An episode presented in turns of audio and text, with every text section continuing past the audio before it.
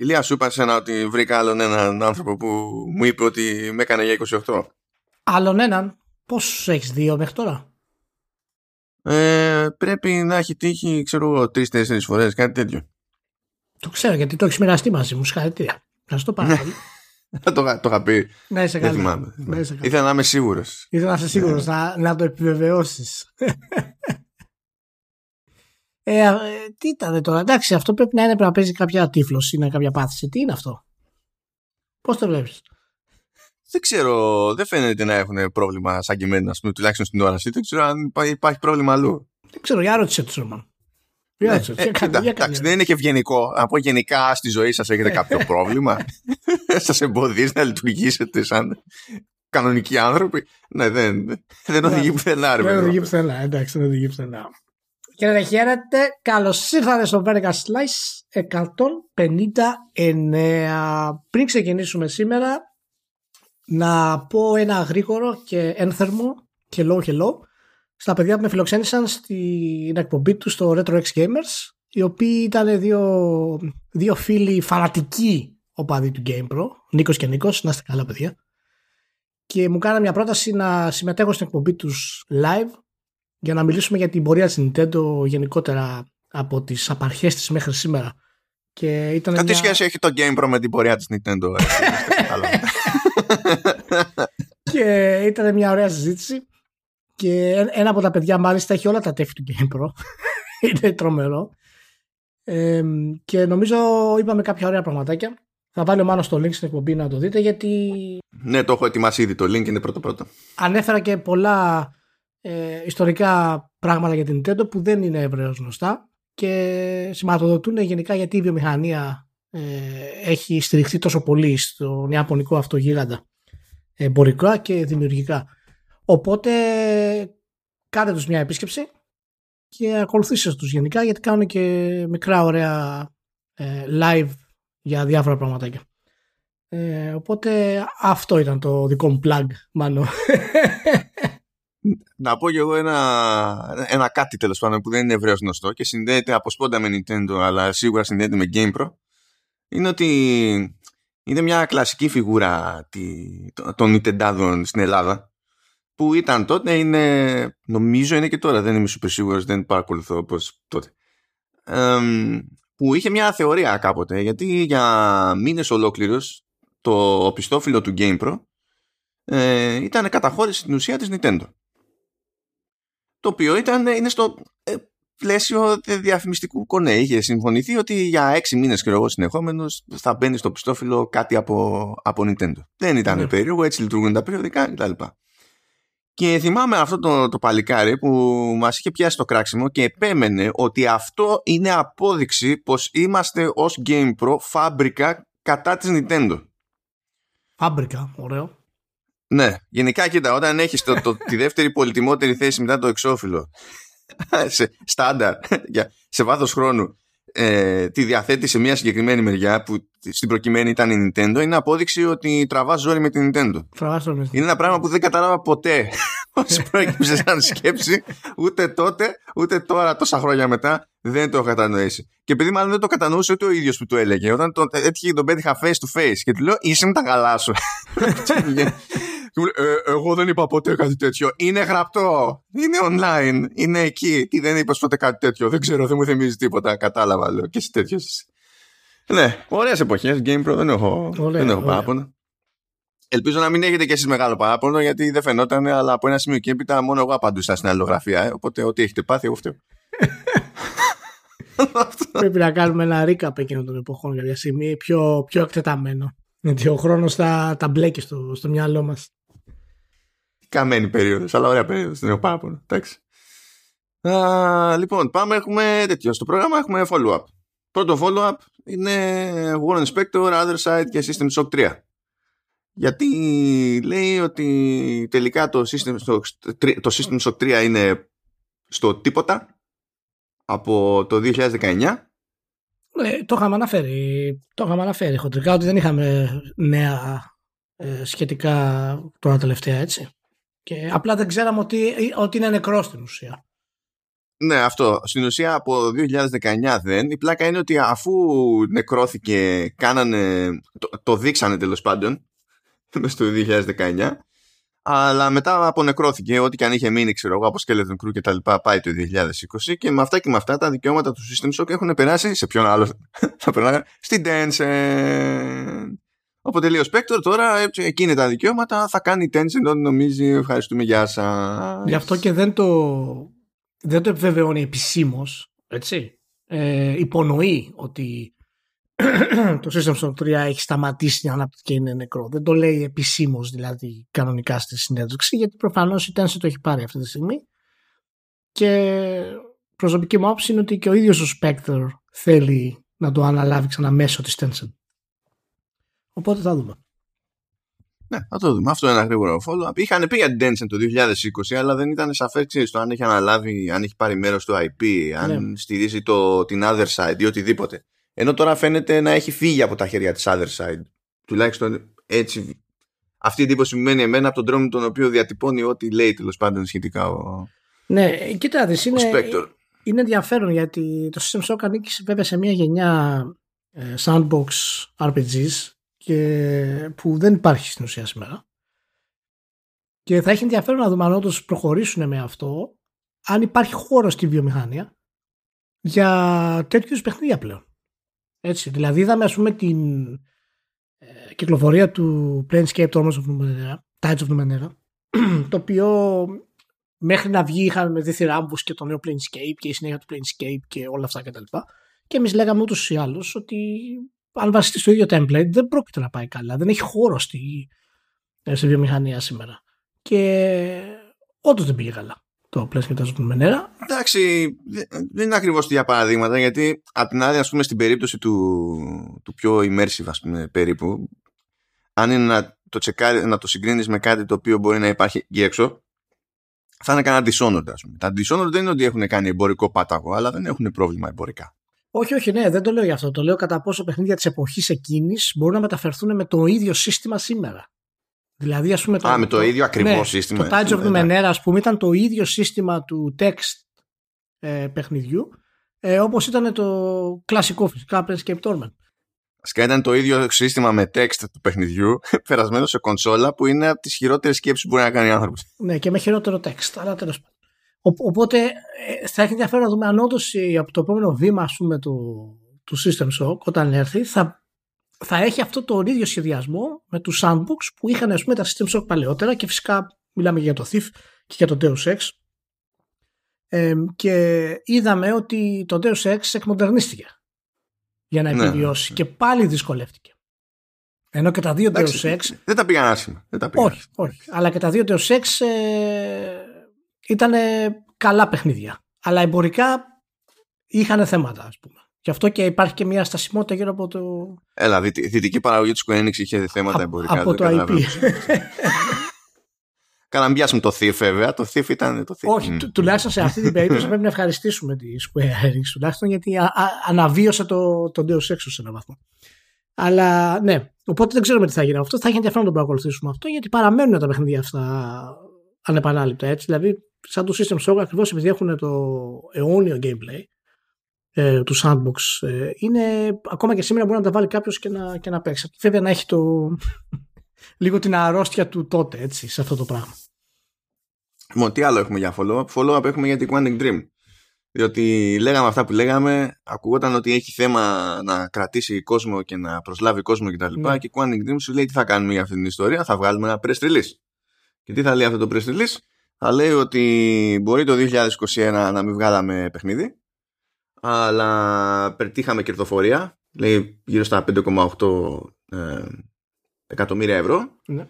Και θα εξηγήσουμε κιόλας ότι α, λέει αυτός είναι, είναι και η τρίτη συνεχόμενη χρονιά λέει με βελτίωση τέλος πάντων το, ε, της κερδοφορίας και πως μέσα στο 2021 ε, αναπτύχθηκε το εργατικό δυναμικό κατά 50% για να απαντήσει στην ουσία στα αυτά που ακούγονται για το ότι έχει θέμα να κρατήσει και να, Πώς και να κατάφερε αυτό ο μάγος ο Κέιτς με 5,8 κέρδος μόνο προσέλαβε 50% περισσότερη ομάδα. Πώς το κατάφερε; Ε, ε, γι, αυτό, γι' αυτό είναι 5,8. γιατί άμα ήταν θα είχε μεγαλύτερο κέρδος. Άμα σωστά, είχε σωστά, σωστά, σωστά. Α, λέει ότι το, το Detroit λέει, ε, είναι πλέον ο πιο επιτυχημένος εμπορικά τίτλος της, της εταιρείας. Ε, που πέτυχε λέει να, να, να, πουλήσει ένα εκατομμύριο κομμάτια στο Steam το 2021 και στο σύνολο έχει φτάσει λέει πλέον τα 6,5 εκατομμύρια σε PC και PS4. Πολύ σεβαστό. Όλα αυτά τα χρόνια. Ναι, είναι, είναι, είναι okay. Και είναι, και είναι και κατά πάσα πιθανότητα ο καλύτερος τίτλος της ε, Quantic Dream. Mm. Μπορούμε να πούμε ότι είναι πλέον καλύτερος από το Heavy Rain. Πρέπει να ξεπεράσει mm. και το Heavy Rain αυτή τη στιγμή. Ναι, εντάξει, νομίζω, ναι, παίζει. Τουλάχιστον ήταν, σίγουρα είναι, είναι καλύτερο από το, πώς θα λέγεται το άλλο, το Beyond. Ναι. Το οποίο ναι. ήταν, εντάξει. Είχε ενδιαφέρουσα ιδέα το Beyond, αλλά τέλος πάντων δεν κατάφερα να την υλοποιήσει καλά. Ναι. ναι. Ε, η πιο ύποπτη δήλωση που έχει εδώ πέρα στο δελτίο τύπου είναι Quantum Dream is serenely carrying on the distinct development of its three in-house productions. Αυτό είναι για όσους ε, τις φωνάζουν ότι γίνεται χαμός. Αλλά είναι όλα μέλη γάλα στην Quantic Dream. Serenely. Εάν... Ποιος το γράφει αυτός σε πρέσβη Εάν, εάν ε, έχετε άγχος για την πορεία του Star Wars τίτλου στην Quantic Dream, να ξέρετε ότι είναι όλα κάλμα στην, ε, στην Quantic Dream. Δεν υπάρχει κανένα πρόβλημα. Έχουν πετύχει οι μόνοι, οι πρώτοι και οι μόνοι που έχουν πετύχει balance in the force. Ναι. Ε, και λέει μάλιστα Now that the pre-production and prototyping phases have been achieved 2022 will mark a new progression milestone in the production phases of, of these three unique titles οπότε έτσι σου λέει κιόλα ότι ε, έχει, έχουν ξεπεράσει το pre-production και το prototyping του Eclipse και είναι στη φάση που θα κάνουν ramp-up τώρα στο, στο production. Ναι, αυτό προσπαθεί να σου πει τώρα εδώ πέρα. Ναι, το οποίο εντάξει, καταλαβαίνει ότι αυτό δεν είναι με άλλα λόγια αυτό που λέγαμε και εμείς στο προηγούμενο podcast. Ότι, ότι ο τίτλο δεν έχει κυκλοφορήσει τα επόμενα τρία χρόνια, παιδιά. Καλά, είναι στάντερ. Έτσι, δηλαδή από τη στιγμή που μπαίνει σε παραγωγή στην ουσία το 22, δηλαδή μόνο το playtesting είναι 6 με, με 12 μήνες στα παιχνίδια αυτά. Σε τέτοιο επίπεδο adventure, ας πούμε. Και, και σου λέω και λίγα. Δεν θα έχουν, δεν θα έχουν εγώ δεν, ξέρω, δεν πιστεύω καν ότι θα έχουν ξεμπερδέψει με το, με το script αυτό το, το στάδιο. Αφού ναι, ναι, τώρα, είναι... για prototyping, τι, στα concept είναι. Ναι, ναι είναι δυνατό. Γι' αυτό και χρησιμοποιούν τόσο ξέρεις, γενικούς όρους. Για να μας περιγράψουν πού βρίσκονται για το παιχνίδι. Αλλά όπου και αν βρίσκονται είναι, είναι σιρήν, παιδιά. Είναι... Ποιος gamer ξέρει τι σημαίνει pre-production and prototyping phases έχουν τελειώσει; Ποιος ξέρει, ποιος ξέρει πραγματικά τι σημαίνει; Λοιπόν, έχουμε και άλλο follow-up. Έχουμε ε, ναι, όλο προσπαθώ να αποφύγω και όλο δηλητώνω. Λοιπόν, ε, έβγαλε εκεί μια, βγήκε μια ανακοίνωση για το Elden Ring. Λέει, ναι, καλησπέρα. Έχουν περάσει εκεί πέρα, δεν έχουμε φτάσει τρεις εβδομάδες. Ε, και έχουμε βαρέσει, λέει, 12 εκατομμύρια κομμάτια. Και λες, what? 12 εκατομμύρια κομμάτια. Παγκόσμιο, έτσι. Ναι, παγκοσμίως, σε όλα τα formats προφανώς. Ε, νομίζω ότι από, από, τα πιο κουφά που διάβασα είναι ότι στην περίπτωση της ευρωπαϊκής αγοράς, λέει το Elden Ring είναι το μεγαλύτερο νέο IP, το μεγαλύτερο νέο άνοιγμα σε IP μετά το πρωτότυπο The Division. Και mm. The Division, τι κάνεις εσύ σε αυτή τη συζήτηση, Γιατί ήσουν τότε πρωτιά, δεν αντιλαμβάνομαι. Ε, θυμάσαι το hype, γι' αυτό ήταν πρωτιά. Το hype της Ubisoft με το περιβόητο αυτό βίντεο που είχε βγάλει είχε, είχε ρίξει σαγόνια και τα δικά μας. Θυμάσαι δηλαδή, συζητάγαμε μήπως είναι για μια επόμενη Assassin's Creed στιγμή, ας πούμε, στη βιομηχανία στην αρχή.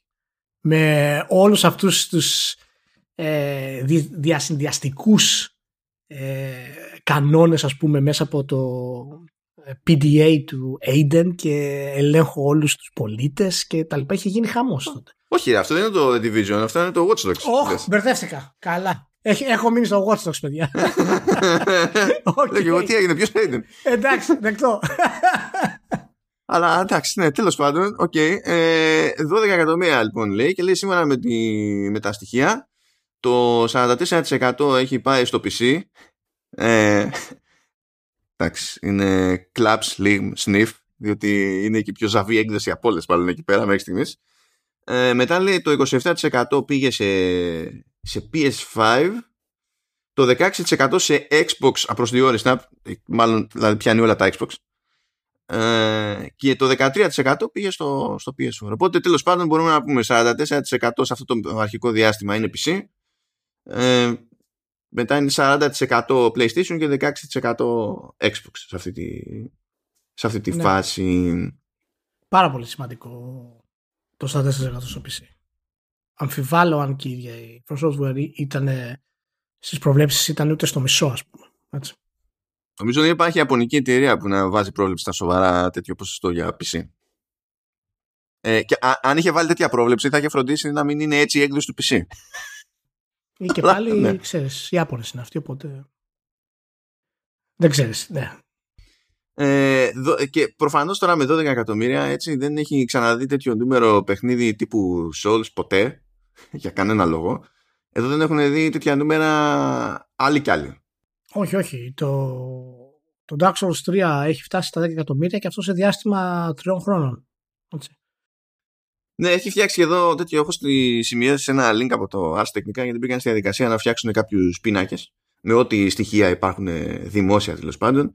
Ε, με διάφορους τίτλους open world κατά βάση και το που βρίσκονταν σε ανάλογη περίοδο. Και εντάξει, αυτοί που είναι πιο παλιοί έχουν στοιχεία και για το, και για το μετέπειτα. Και έτσι όπως είναι η φάση, το ξεκίνημα που έχει κάνει δηλαδή, τώρα το ποια θα είναι η συνέχεια κανείς δεν μπορεί να την υπολογίσει ακριβώς, αλλά το ξεκίνημα που έχει κάνει θυμίζει λέει ξεκίνημα περίπου Red Dead. Και έχει πλάκα το μεταξύ γιατί έκανε ένα σχόλιο εδώ πέρα ο συντάκτης στο Ars Technica που λέει ότι το Red Dead έκανε ένα, ένα μπαμ λέει μαζικό και μετά σταθεροποιήθηκε λέει πιο χαμηλά σε respectable λέει 9 ε, million copies per year. Τι respectable 9 million copies per year. Τι, τι έχει γίνει με αυτό το respectable; Είναι σαν το finally στους τίτλους ναι, ειδήσεων. Ναι, ναι. Το είναι... χρησιμοποιούμε random. Όχι, όχι. είναι σαν αυτό; που παθαίνουν στο, στο NBA όταν βλέπουν τον LeBron James να παίζει. Ε, λένε εντάξει δεν έχει κάνει για πολύ καλή χρονιά και είναι πρώτος scorer. Γιατί συνηθίζεις τόσο πολύ το μεγαλείο και την ποιότητα ενός τίτλου και την εμπορική τους δύναμη, ας πούμε, που σου φαίνεται, ξέρεις ότι. Ναι, εντάξει, καλά πήγε, ας πούμε, για το παιχνίδι αυτό. Να βάλεις τα νούμερα του Fortnite κάτω, παραδείγματος χάρη, και λες, εντάξει, καλή ανάπτυξη για το player base μου. Ωραία, 7-8 εκατομμυριάκια το χρόνο. εντάξει, είμαστε. Εντάξει, έχει κάνει πιο δυνατό ξεκίνημα το Elden Ring από το. Από ποιο ήταν, από το GTA 4. Καλά, όχι από το GTA 5. Ε, κουτσά στραβά GTA 5. Αλλά τώρα καταλαβαίνετε, αυτό δεν σημαίνει ότι θα κάνει αυτό που έκανε το GTA 5 μετά, το οποίο είναι, δεν έχει ξαναγίνει ποτέ από κανέναν για κανένα λόγο και ναι, δεν βγάζει ναι. νόημα. Έτσι. Είναι το. Είναι... Ναι, τι διαβάζεις. Δεν πρόκειται να κάνει. Θα, θα κάνει αυτό που. Ε, ξέρεις, έχει αυτό το peak και μετά θα, θα ηρεμήσει λίγο. Και θα έχει ενδιαφέρον να δούμε την, την πορεία του. Ε, για ποιο λόγο, γιατί θέλω να δω πώς θα πάει για τα open worlds το τι σημαίνει αυτό το πράγμα. Ε, γιατί πρέπει θα, θα μιλήσουμε μετά για τα Open Wars. Θέλω να πούμε, να μιλήσουμε για το Forbidden West και το Cyberpunk. Ε, και θέλω να δω αν το Elden Ring όντως θα μεγαλώσει το κοινό. Είναι βασικό αυτό γιατί. Μεγαλώσει το κοινό για ποιο κομμάτι, για Open World σαν, σαν το IP, αν θα γίνει αρκετά μεγάλο για να μπορέσει να φέρει και νέους gamers μέσα στη, στη βιομηχανία. Γιατί είπε η From Software, σκοπό έχει να ε, προχωρήσει και το Elden Ring ε, έξω από τα video games. Οπότε θέλω να δω τι ακριβώς σημαίνει γι' αυτό. Γιατί το Witcher 3, παραδείγματος χάρη, ξεκίνησε πολύ οι οποίες ήταν αργά, αλλά γιγαντώθηκαν σε βάθος χρόνου. Το ανάποδο από το Cyberpunk. Το οποίο το Cyberpunk ξεκίνησε ασύλληπτα ψηλά και μετά σταθεροποιήθηκε ας πούμε, σε μια ροή και χωρίς να κάνει κάτι παραπάνω. Τώρα νομίζω έχει φτάσει στα 12-13 εκατομμύρια συνολικά. Είναι ασύλληπτα νούμερα για video games αυτά, έτσι. Εννοείται αυτό το πράγμα. Το Witcher όμως μέσα σε όλα τα χρόνια έχει φτάσει στα 30 εκατομμύρια, 35 αυτή τη στιγμή. Πάντως ε... αυτές τις δηλώσεις από οι Ιάπωνες ότι θέλουν να απλωθούν και παραπέρα από τα video games συνήθως συνήθως μεταφράζονται σε θέλουμε να κάνουμε κάτι που να είναι cross media, trans media και τέτοια. Ναι, ή θέλουμε να κάνουμε κάποιο άνιμε, ας πούμε, και να έχουμε το όνομα του, του Μάρτιν, ας πούμε εκεί. Αν και αμφιβάλλω να ξέρει κανένας το Μάρτιν στην Ιαπωνία, αλλά τέλος πάντων, αυτό είναι άλλο θέμα. Καλά, γιατί τα 12 εκατομμύρια πήγανε στην Ιαπωνία έτσι κι αλλιώς. έτσι, έτσι, έτσι, έτσι. έτσι. Χαίρομαι πολύ. Θα σου πει η Ιαπωνία είναι σε φάση. Τι εννοείς να βγαίνει σε Switch; Είναι αυτό, μέχρι, μέχρι εκεί θα ναι, πάει. Ναι. Uh, ναι, ναι, ναι, εντάξει, αυτό είναι κουλό νούμερο γιατί είναι διπλά κουλό εφόσον μιλάμε και για παιχνίδια που δεν προσπαθούν να είναι φιλικά προς το χρήστη, ας το θέσουμε έτσι. Ε, έχω έχω δύο, δύο παράπλευρα στην όλη ιστορία, πέρα από τις πωλήσεις δηλαδή. Ε, έσκασε ένα patch λέει στο Elden Ring που πλέον σου επιτρέπει να σταμπάρεις στο χάρτη το που πέτυχες ε, έναν NPC. Διότι πριν έπρεπε να το κάνεις τελείως χειροκίνητα κτλ. Δεδομένου ότι αυτή η δυνατότητα προστίθεται τόσο κοντά στο λανσάρισμα, είναι λίγο δύσκολο να υποθέσω ότι είναι κάτι που προέκυψε ε, επειδή κάποιος γκρίνιαξε κανένα το λανσάρισμα. Αυτό ήταν στα σκαριά either way και, κτλ. Αυτό τώρα, σαν, σαν, σαν προστίκη, δεν αλλοιώνει τη, την αρχική εικόνα που έχει το παιχνίδι κατά την περίοδο του reviewing, ας πούμε. Διότι έχουν γίνει τόσες συζητήσεις, ειδικά για αυτή τη, ε, τη, τη δυνατότητα που δεν σου έδινε το παιχνίδι, για το ότι ε, κυλάς τον κόσμο, ανακαλύπτεις και είναι up to you τέλος πάντων να σημειώσεις κάποια πράγματα ή να θυμάσαι κάποια πράγματα ή να γίνουν πράγματα στην τύχη και ότι αυτό είναι μέρος του, της ρομαντικής προσέγγισης ας το πούμε έτσι και κατά μία είναι αυτό αλλάζει τώρα. Ναι, είναι μια μικρή προσθήκη. Θα υπάρξουν μικρές τέτοιες προσθήκες. Εντάξει, δεν, δεν νομίζω ότι αλλοιώνει σε μεγάλο βαθμό το gameplay, αλλά σίγουρα το αλλοιώνει κάπως εάν το βάλουμε απέναντι στο όραμα του Μιγιαζάκη και στο πώς οι περισσότεροι κριτικοί εκθίασαν τη στάση του για ξέρεις, το hand holding και τη βοήθεια στους παίχτες κτλ. Ε, να πούμε ότι υπάρχουν και άλλα στοιχεία μέσα στο Elden Ring τα οποία δεν υπήρχαν πουθενά στα προηγούμενα παιχνίδια και έχουν μπει για να βοηθήσουν τους παίχτες. Καταρχάς πρώτα απ' όλα το open world και ο σχεδιασμός του όπως έχουμε πει είναι πιο εύκολος για τους παίχτες που έρχονται γιατί έχεις πολύ περισσότερες επιλογές να πας κάπου που μπορείς να αντιμετωπίσεις ή να κάνεις φάρμα ας πούμε χωρίς να κινδυνεύεις παρά να ε, παλεύεις με ένα συγκεκριμένο boss 600 φορές ή να σκοτώνεις 3-4 εχθρούς 500 φορές για να ανεβάσεις level όπως γίνονταν στα προηγούμενα παιχνίδια ε, σε μεγάλο βαθμό. Και γι' αυτό ούτως ή άλλως ο σχεδιασμός αυτός έχει επιτρέψει και spawn points έξω από τα bosses. Αυτό δεν υπήρχε πουθενά. Ναι, Αλλά... Ναι, καλά, τέτοια, τέτοια διευκόλυνση δεν είναι. Αυτό και αυτό ήταν βασικό κομμάτι της φιλοσοφίας του Dark Souls. Γιατί η φιλοσοφία του Dark Souls είναι αυτό το ηλίθιο get good, ας πούμε, των κομπλεξικών. Ναι. και αυτό τι σημαίνει; Αυτό σημαίνει ότι εσύ πρέπει να επαναλάβεις το ίδιο πράγμα 1500 φορές μέχρι όλα αυτά να είναι reflex memory και να μπορέσεις να φτάσεις στο τελικό boss για να τον νικήσεις, ας πούμε. Ε, αυτό το άρα, α, άρα θες να πεις ότι τα, τα Souls μέχρι πρώτη ήταν arcade. Ναι, ήταν arcade παιχνιδάκια. το πήρε αυτό ο Μιαζάκη λοιπόν στα καινούργια παιχνιδιά και έβαλε spawn points όχι σε όλα, στα περισσότερα boss. Στα περισσότερα boss εκτός. Και αυτό είναι με τεράστια ευκολία για τους παίχτες. Οπότε για μένα θα περιμένεις και θα δεις ορισμένα άλλα πραγματάκια τα οποία θα μπουν για να διευκολύνουν λίγο την, ε, την κατάσταση μπορεί να βγουν και επιλογές turn on, turn off και το είχαμε πει ότι όσο γίνεται mainstream στους gamers ε, τα Dark Souls που ήταν χοντρικά η σειρά έτσι απλά τώρα φτάνεις σε ακόμα μεγαλύτερα επίπεδα ε, θα βλέπεις και άλλες τέτοιες επιλογές. Γιατί ο publisher από πάνω όταν δει τον κόσμο να έρχεται δεν θα θέλει να τον απογοητεύσει. Οπότε θα πρέπει να δούμε πώς άλλες τέτοιες επιλογές θα μπουν και θα φτάσουμε κάποια στιγμή αυτό θα είναι τρομερή θεωρία μάλλον εάν γίνει να βάλει μέσα επιλογές και ακόμα και για δυσκολία, ακόμα και για διάφορα ε, επίπεδα σχεδιασμού ας πούμε όπως είναι τα hit points και να πει ότι εμείς είμαστε υπέρ των παιχτών. να φτάσει ο Μιγιαζάκη να πει είμαστε υπέρ της ευκόλυνση των παιχτών. Μπορεί να ζήσουμε και κάτι τέτοιο. Αυτό δεν το κάνεις. Έχεις έχεις καταστρέψει τον brand της From Software σε αυτή την περίπτωση. Γιατί ε, ε, πλέον η From Software κατά μία είναι, είναι παγιδευμένη ναι, σε αυτό το brand. Ναι, δηλαδή αλλά, δεν μπορείς να αφήσεις αυτό. Ναι, αλλά δεν πρόκειται κανείς να ασχοληθεί με αυτό, μάλλον. σα ίσα που οι κριτικοί θα πούνε μπράβο στο Μιγιαζάκι που προωθήθηκε ως δημιουργός. Θα ξεχάσουν τα προηγούμενα όλα τα χρόνια που λέγανε ότι το καλύτερο για το Μιγιαζάκι είναι ότι είναι σταθερός δημιουργός και δεν τον ενδιαφέρει τίποτα άλλο. και από τη στιγμή που η εταιρεία θα πει ότι εγώ θα σε χρηματοδοτήσω να κάνεις αυτά τα πράγματα, ακόμα και οι πολύ hardcore Dark Soul παίχτε τι θα κάνουν, δεν θα πάρουν το επόμενο παιχνίδι του From Software. Καλά, χαίρομαι πολύ. Εντάξει, αλλά με ζορίζει. Δηλαδή από τη σκοπιά του reviewer αυτό θα με ζόριζε τώρα σαν, σαν αλλαγή λίγο. Δηλαδή, έχει έχει ένα ζόρι. Ναι, συμφωνώ ότι δεν έρχονται τα πάνω κάτω. Όχι, ναι, δεν είναι μεγάλο, αλλά έχει ένα ζωράκι. Ναι, γιατί αλλάζει το σχεδιασμό ουσιαστικά. Έτσι. Ναι, και είναι τόσο κοντά στο, στο λαντσάρισμα. Δηλαδή δεν μπορείς να μου πεις δεν το ήξερα ότι, ναι, ναι, ότι γίνεται. Μα το έχουμε ξαναπεί αυτά που λένε οι gamers. Οι εταιρείες που φτιάχνουν τα παιχνίδια τα ξέρουν ένα χρόνο πριν. Απλά οι gamers νομίζουν ότι τα, ανακαλύπ, ανακαλύπτουν τώρα, ας πούμε, και δεν τα ξέρει η εταιρεία τα προβλήματα του παιχνιδιού. Νομίζω ότι οι gamers τα ανακαλύπτουν. Εντάξει, τι, απλά έγινε κάτι σε ένα φόρουμ, το πήρανε χαμπάρι στην εταιρεία και σου λέει, παιδί, έλα εδώ για κάνε κάτι λίγο στα γρήγορα. Σκέψου, παιδί, γιατί είχε δίκιο ο Χάρης 424 στο φόρουμ. Πρέπει να βάλουμε Mark για τους MC. Είδατε, αυτό σας έλεγα.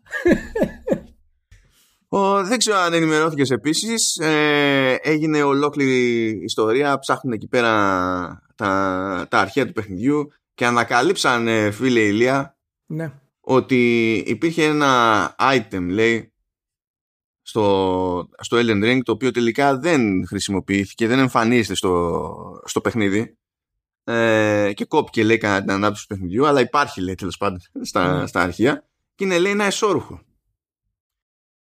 Και καθώς γινόταν το συγκεκριμένο ρεπορτάζ, κάποιος έγραψε αναϊρόνικλη ότι ε, σε αυτό το στάδιο δεν ξέρουμε ποιος ήταν ο ρόλος αυτούς του εσωρούχου, τι ιδιότητες είχε και τα λοιπά. Και λέει, τι κάνουμε.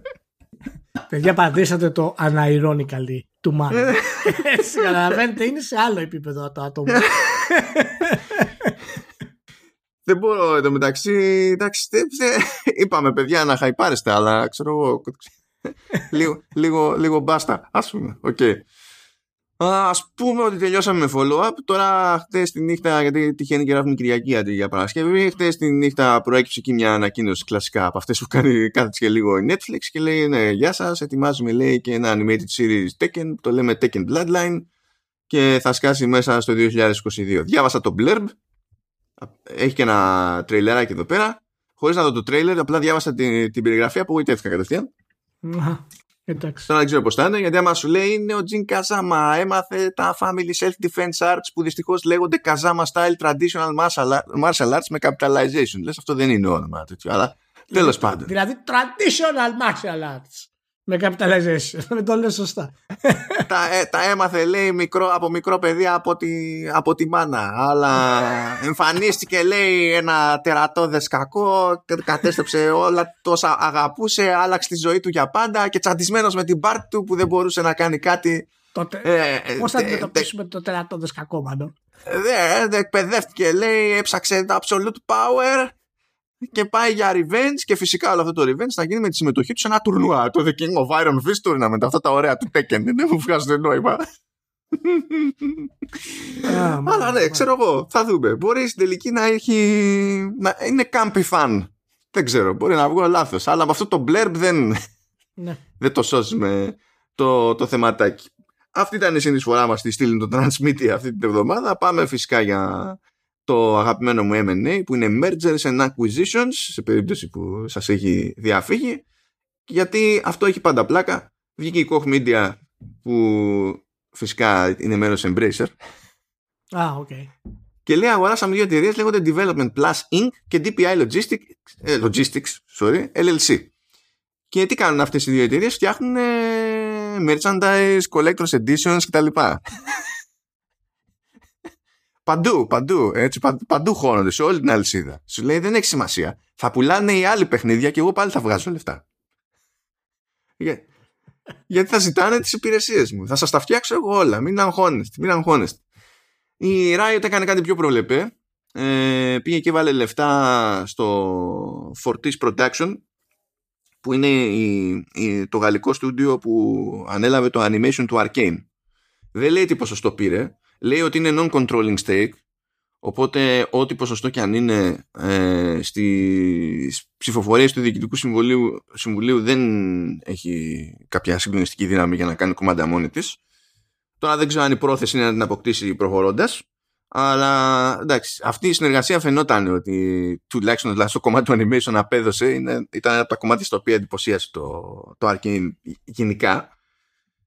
Ε, και εμένα δηλαδή αυτό το αποδέχτηκα όταν κάναμε επεισόδιο στο Showrunners το, το αποδέχτηκα. Είχα θέματα με το Arcane σαν σειρά σειρά ας πούμε αλλά η δουλειά που είχε γίνει στο animation είναι όντως τρελή. Και κάψανε λεφτά και δεν τα κάψανε τσάμπα και βερεσέ. Είναι, είναι όντως πολύ καλή αυτή η δουλειά. Ε, και χώθηκε η Riot γιατί προφανώς βλέπει έχει αποφασίσει ότι θα έχει μέλλον σε αυτό το κομμάτι.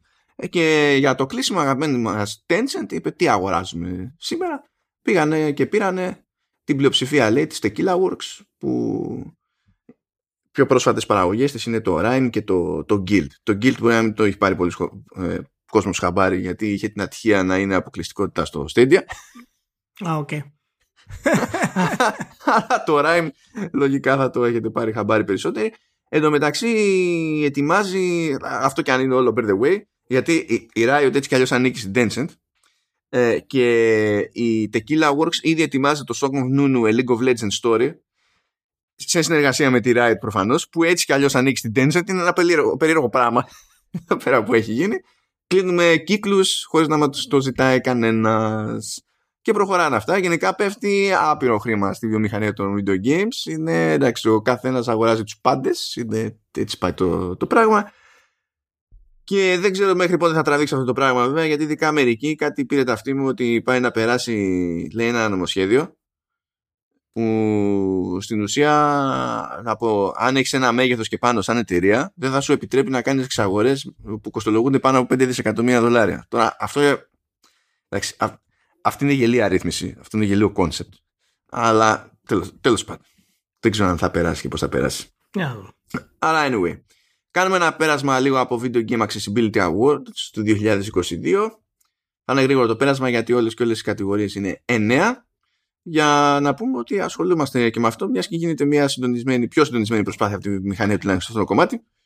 Ε, και όχι κακός. Και μ' αρέσει που είναι γενικά αρκετά σαφής οι κατηγορίες εδώ πέρα, γιατί το ζήτημα είναι τεχνικό. Είναι το τι, τι, τι κάνουν, τι πετυχαίνουν, πού συγκεκριμένα. Για πάμε μια εδώ στην κατηγορία Second Channel, που είναι το μόνο πράγμα που δεν ήξερα τι ήταν και το έψαξα παραπάνω, ε, κέρδισε το Guardians of the Galaxy. Ορίστε, συνεχίζει και αρπάζει κάτι το Guardians of the Galaxy. Από το τίποτα, κάτι είναι και αυτό. Ωραίο. Το second channel, παιδιά, είναι στην ουσία εναλλακτικός τρόπος μεταφοράς πληροφορίας. Δηλαδή, υπάρχει ο βασικός που θα λειτουργήσει με εκείνους που δεν έχουν κάποιο, κάποιο ζήτημα συγκεκριμένο, αλλά υπάρχει και μια εναλλακτική για να πάρει την ίδια πληροφορία εκείνος που έχει κάποιο πρόβλημα. Τώρα αυτό δεν σημαίνει δεν και καλά μία προσέγγιση. Μπορεί να είναι εναλλακτική για τους κοφούς, μπορεί να είναι εναλλακτική για τους, για τους τυφλούς, είναι ανάλογα με την περίπτωση. Αλλά το second channel στην ουσία αναφέρεται σε αυτή την εναλλακτική μέθοδο ε, μεταφοράς πληροφορίας για να καλυφθεί ένα τέτοιο κενό και μια τέτοια δυναμία. Α, το clear text νομίζω είναι σαφές. Το clear text είναι clear το όνομα κατηγορίας. Ε, πήρε το Halo Infinite. Ωραίο. Εντάξει. Ε, input reduction ε, είναι το before your eyes. Input reduction εννοεί ότι ε, στην ουσία υπάρχει ρύθμιση στο παιχνίδι ώστε να μπορείς να κάνεις περισσότερα πράγματα με λιγότερα πατήματα. Στην ουσία είναι σαν να μετατρέπονται πράγματα σε μάκρος και να γίνονται πράγματα πιο εύκολα, πιο αυτόματα κτλ. AI Assistance πήρε το Forza Horizon 5. Αυτό δεν θυμάμαι σε τι μεταφράζεται στην πράξη τώρα. Όχι, δηλαδή ξέρω ότι είναι το AI Assistant. Στο Forza δεν θυμάμαι σε τι μεταφράζεται στην πράξη. Ε, προφανώς μηχανικά για να μπορεί να οδηγήσει πιο εύκολα. Ή ξέρεις, να έχεις cues όταν είναι οι στροφές πολύ απότομες. Μάλλον. Ε, κάτι τέτοια πραγματάκια. Ε, τσίμπησε κάτι και Ubisoft με το Far Cry 6. Βασικά τσίμπησε κάτι το Far Cry 6 γενικά. Έτσι. Ε, στην κατηγορία Improved Precision, που και εκεί πέρα λογικά έχει να κάνει με τις υποβοηθήσεις στο, στο χειρισμό. Uh, το It Takes Two by Design κερδίζει το Peer Assistance από την άποψη ότι παίζεται μόνο με δύο. Οπότε μάλλον ο άλλος μπορεί να σε βοηθήσει. Οπότε εντάξει. Uh, στο remapping για το pre-mapping, στην ουσία την αντιστοίχηση των πλήκτρων σε εντολές κατά το δοκούν. Uh, κέρδισε το Final Fantasy 14 Endwalker. Τι, τι, τι να πω, είναι, είναι πλέον το πιο επιτυχημένο MMO με το καλύτερο story και κατά μία έννοια και το πιο ή από τα πιο accessible ας πούμε MMO που πιάνεις το concept accessible MMO και ξέρεις είναι λίγο σαν κοντραρόλι αυτό το πράγμα έτσι, πώς το φαντάζεσαι αλλά εντάξει τι να πω εκεί πέρα είναι σε έναν άλλο πλανήτη εκείνο το κομμάτι του Square Enix δεν ξέρω τι σημαίνει ε, τώρα περιμένουμε να μας πούνε ότι η επιτυχία του online Final Fantasy δημιουργεί προβλήματα στο single player Final Fantasy. Ναι, ναι καλά. Θα, θα φτάσουμε εκεί τώρα. Training Grounds είναι το Halo Infinite. Αυτό έχει να κάνει με το πώς σε βάζει λίγο-λίγο στους μηχανισμούς, δηλαδή στην αρχή του παιχνιδιού το, το παιχνίδι. Και Ability to Bypass που είναι αυτό που φαντάζεστε ακριβώς, το ότι τα βρίσκω σκούρα κάπου μπορώ απλά να κάνω skip γιατί δεν την παλεύω, επειδή έχω ζήτημα και δεν πρόκειται ξαφνικά να την παλέψω, δεν υπάρχει το concept git good για μένα είναι το Life is Strange True Colors. Πήρανε και αυτοί κάτι. Εντάξει. Όσο δεν παίρνουν για σενάριο, χαρακτήρες κτλ., είμαι OK. Για αυτά μπορούν να πάρουν. Δεν έχω πρόβλημα. Εγώ θα πω κάτι για αυτά τα βραβεία. Ε, ότι είναι τα μοναδικά βραβεία τα οποία από όπου και να τα πιάσεις έχουν ε, μια σοβαρότητα από τα υπόλοιπα βραβεία που έχουμε ως βιομηχανία. Και βασίζονται ακριβώς στα προβλήματα τα οποία έχουν τα video games για κάποιον που δεν έχει τη δυνατότητα να τα ευχαριστηθεί όπως τα ευχαριστιόμαστε οι περισσότεροι από εμάς.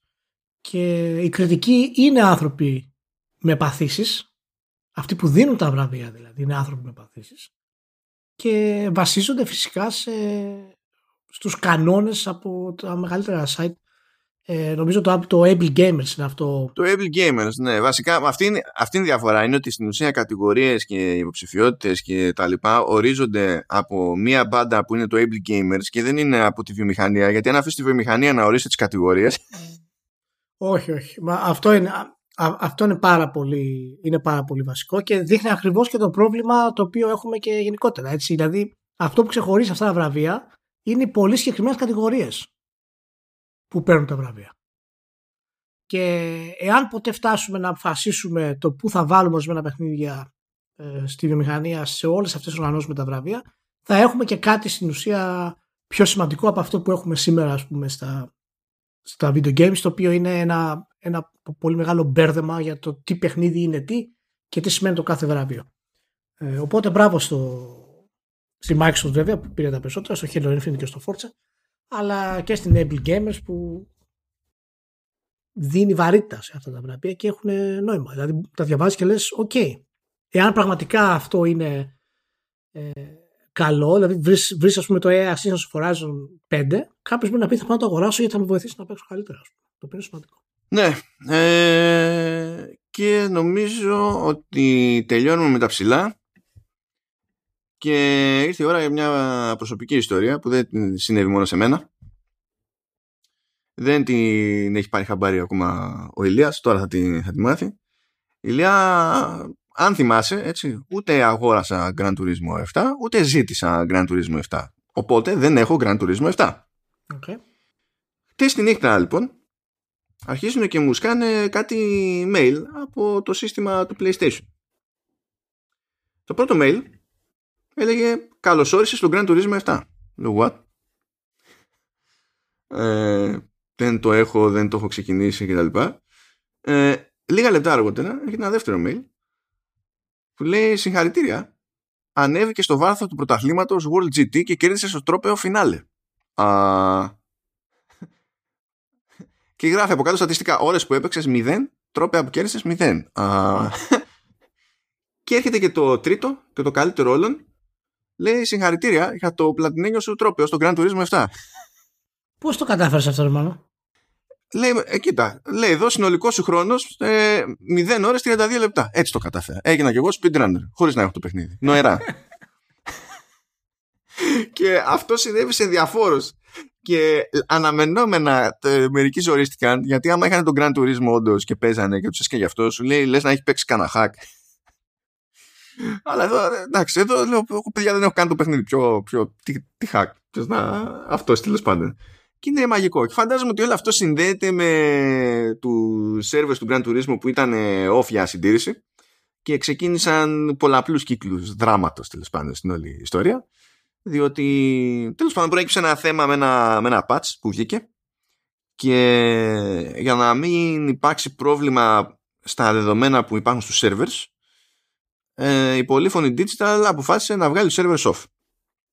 Ναι. Πράγμα που σημαίνει ότι δεν μπορούσε να συνδεθεί πουθενά το παιχνίδι και στην πράξη αυτό μεταφράζεται ότι ήταν σχεδόν, σχεδόν unplayable από την άποψη ότι και το μεγαλύτερο μέρος του, του, του περιεχομένου που στην ουσία λειτουργεί ας το πούμε offline, offline από την άποψη ότι δεν είναι multiplayer, είναι single player ε, όσο ήταν off οι servers δεν λειτουργούσαν. Και ξεκίνησε εκεί πέρα μια φαντασμαγορική γκρίνια και υπήρχαν τα κλασικά τα στρατόπεδα ότι τι διαμαρτύρεστε αφού το ξέραμε από πριν, το είχαν πει από πριν ότι το παιχνίδι τεχνικός είναι always online.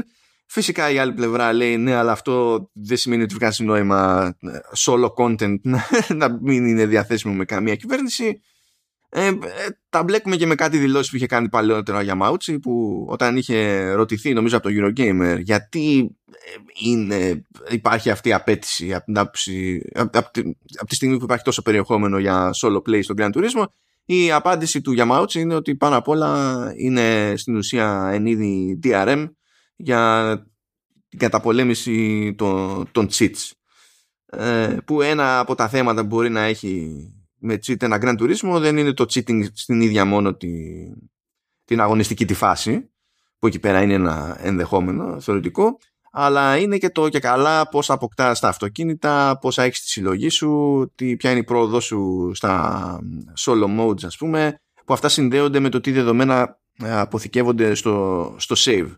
Και γενικά για να λειτουργήσουν τα save σε αυτό το κομμάτι, ακόμα και για να πούνε, όπως το διευκρίνησε νομίζω κατόπιν ο Γιαμάουτσι, ε, ακόμη και για να μπορέσεις να χρησιμοποιήσεις τα, τα liveries που είναι η διακόσμηση τέλος πάντων, να το πούμε έτσι, που έχεις στο, στο σασί του αυτοκινήτου, ε, ακόμα και αυτά για, ε, εξαρτώνται από phone home στο server σε αυτή την, την περίπτωση. Το ότι τα έφτιαξες και τα έχεις και είναι αποθηκευμένα στην μπάντα σου και τα λοιπά δεν τους λέει τίποτα. Πρέπει και πάλι να, να μεσολαβήσει επικοινωνία με το server για να μπορέσει να τα χρησιμοποιήσεις. Ε, συνεχίστηκε όλη αυτή η μανούρα ακόμα και για τη, τη γνωστή την ιστορία τι θα γίνει όταν θα έρθει η ώρα να σταματήσει η υποστήριξη του Grand Turismo θα βγει όλο το παιχνίδι off ας πούμε επειδή εσείς θέλετε να γλιτώνετε το cheating σε μέρος του, της δραστηριότητας.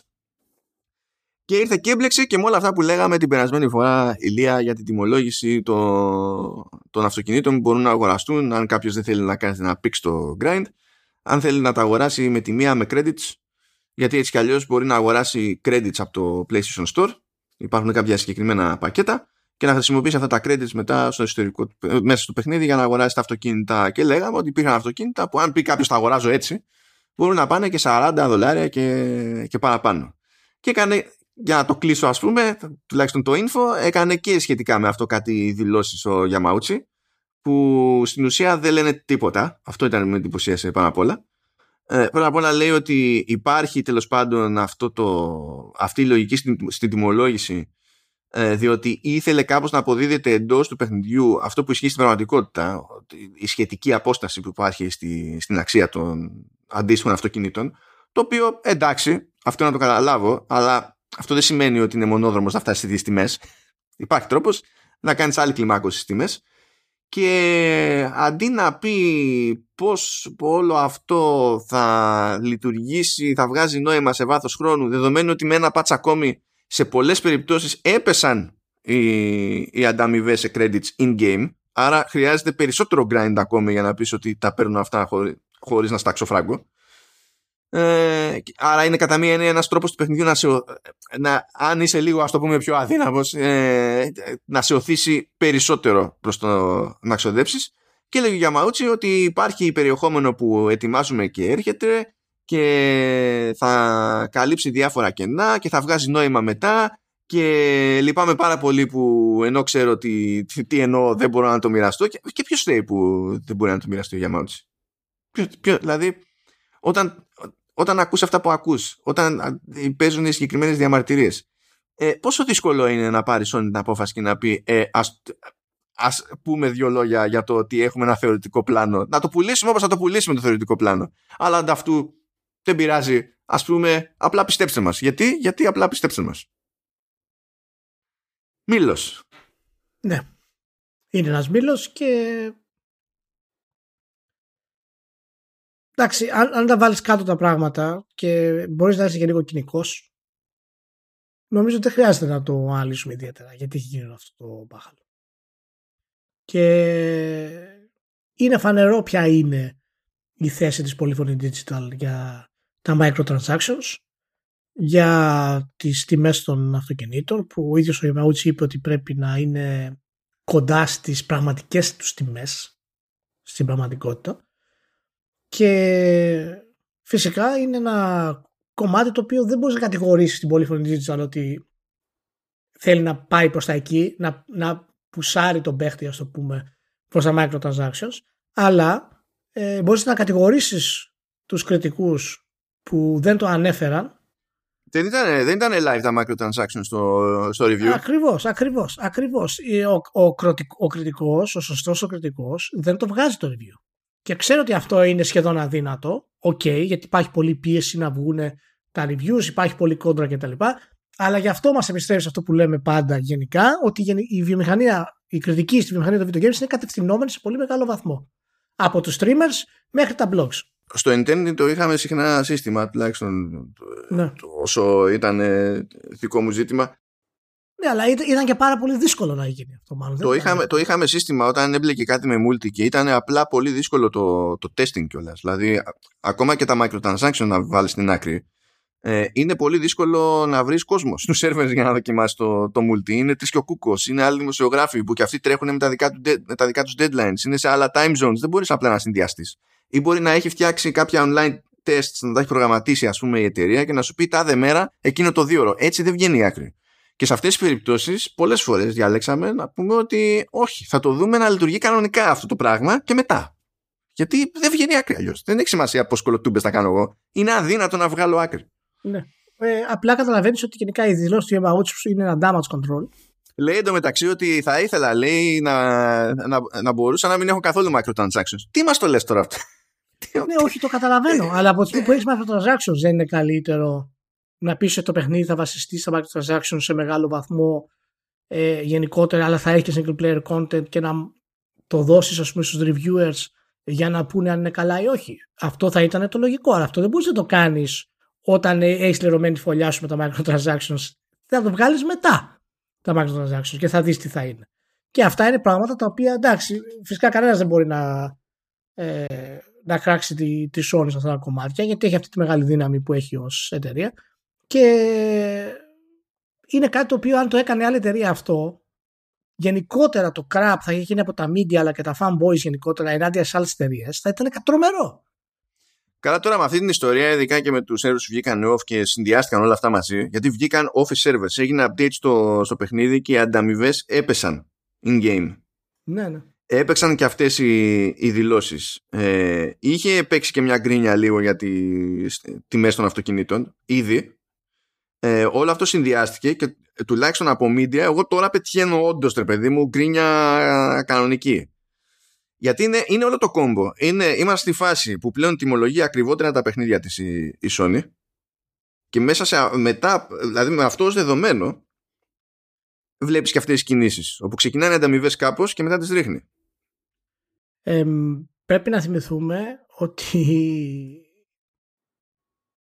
είναι μέρος όλης αυτής της αλλαγής που περνάει η Sony για μια ακόμη φορά. Την έχουμε ξαναπεί 1500 φορές. Θυμάστε πως η Sony ε, το μακρινό 13 είχε μιλήσει για το πώς τα παιχνίδια της βασίζονται στο, στο disk.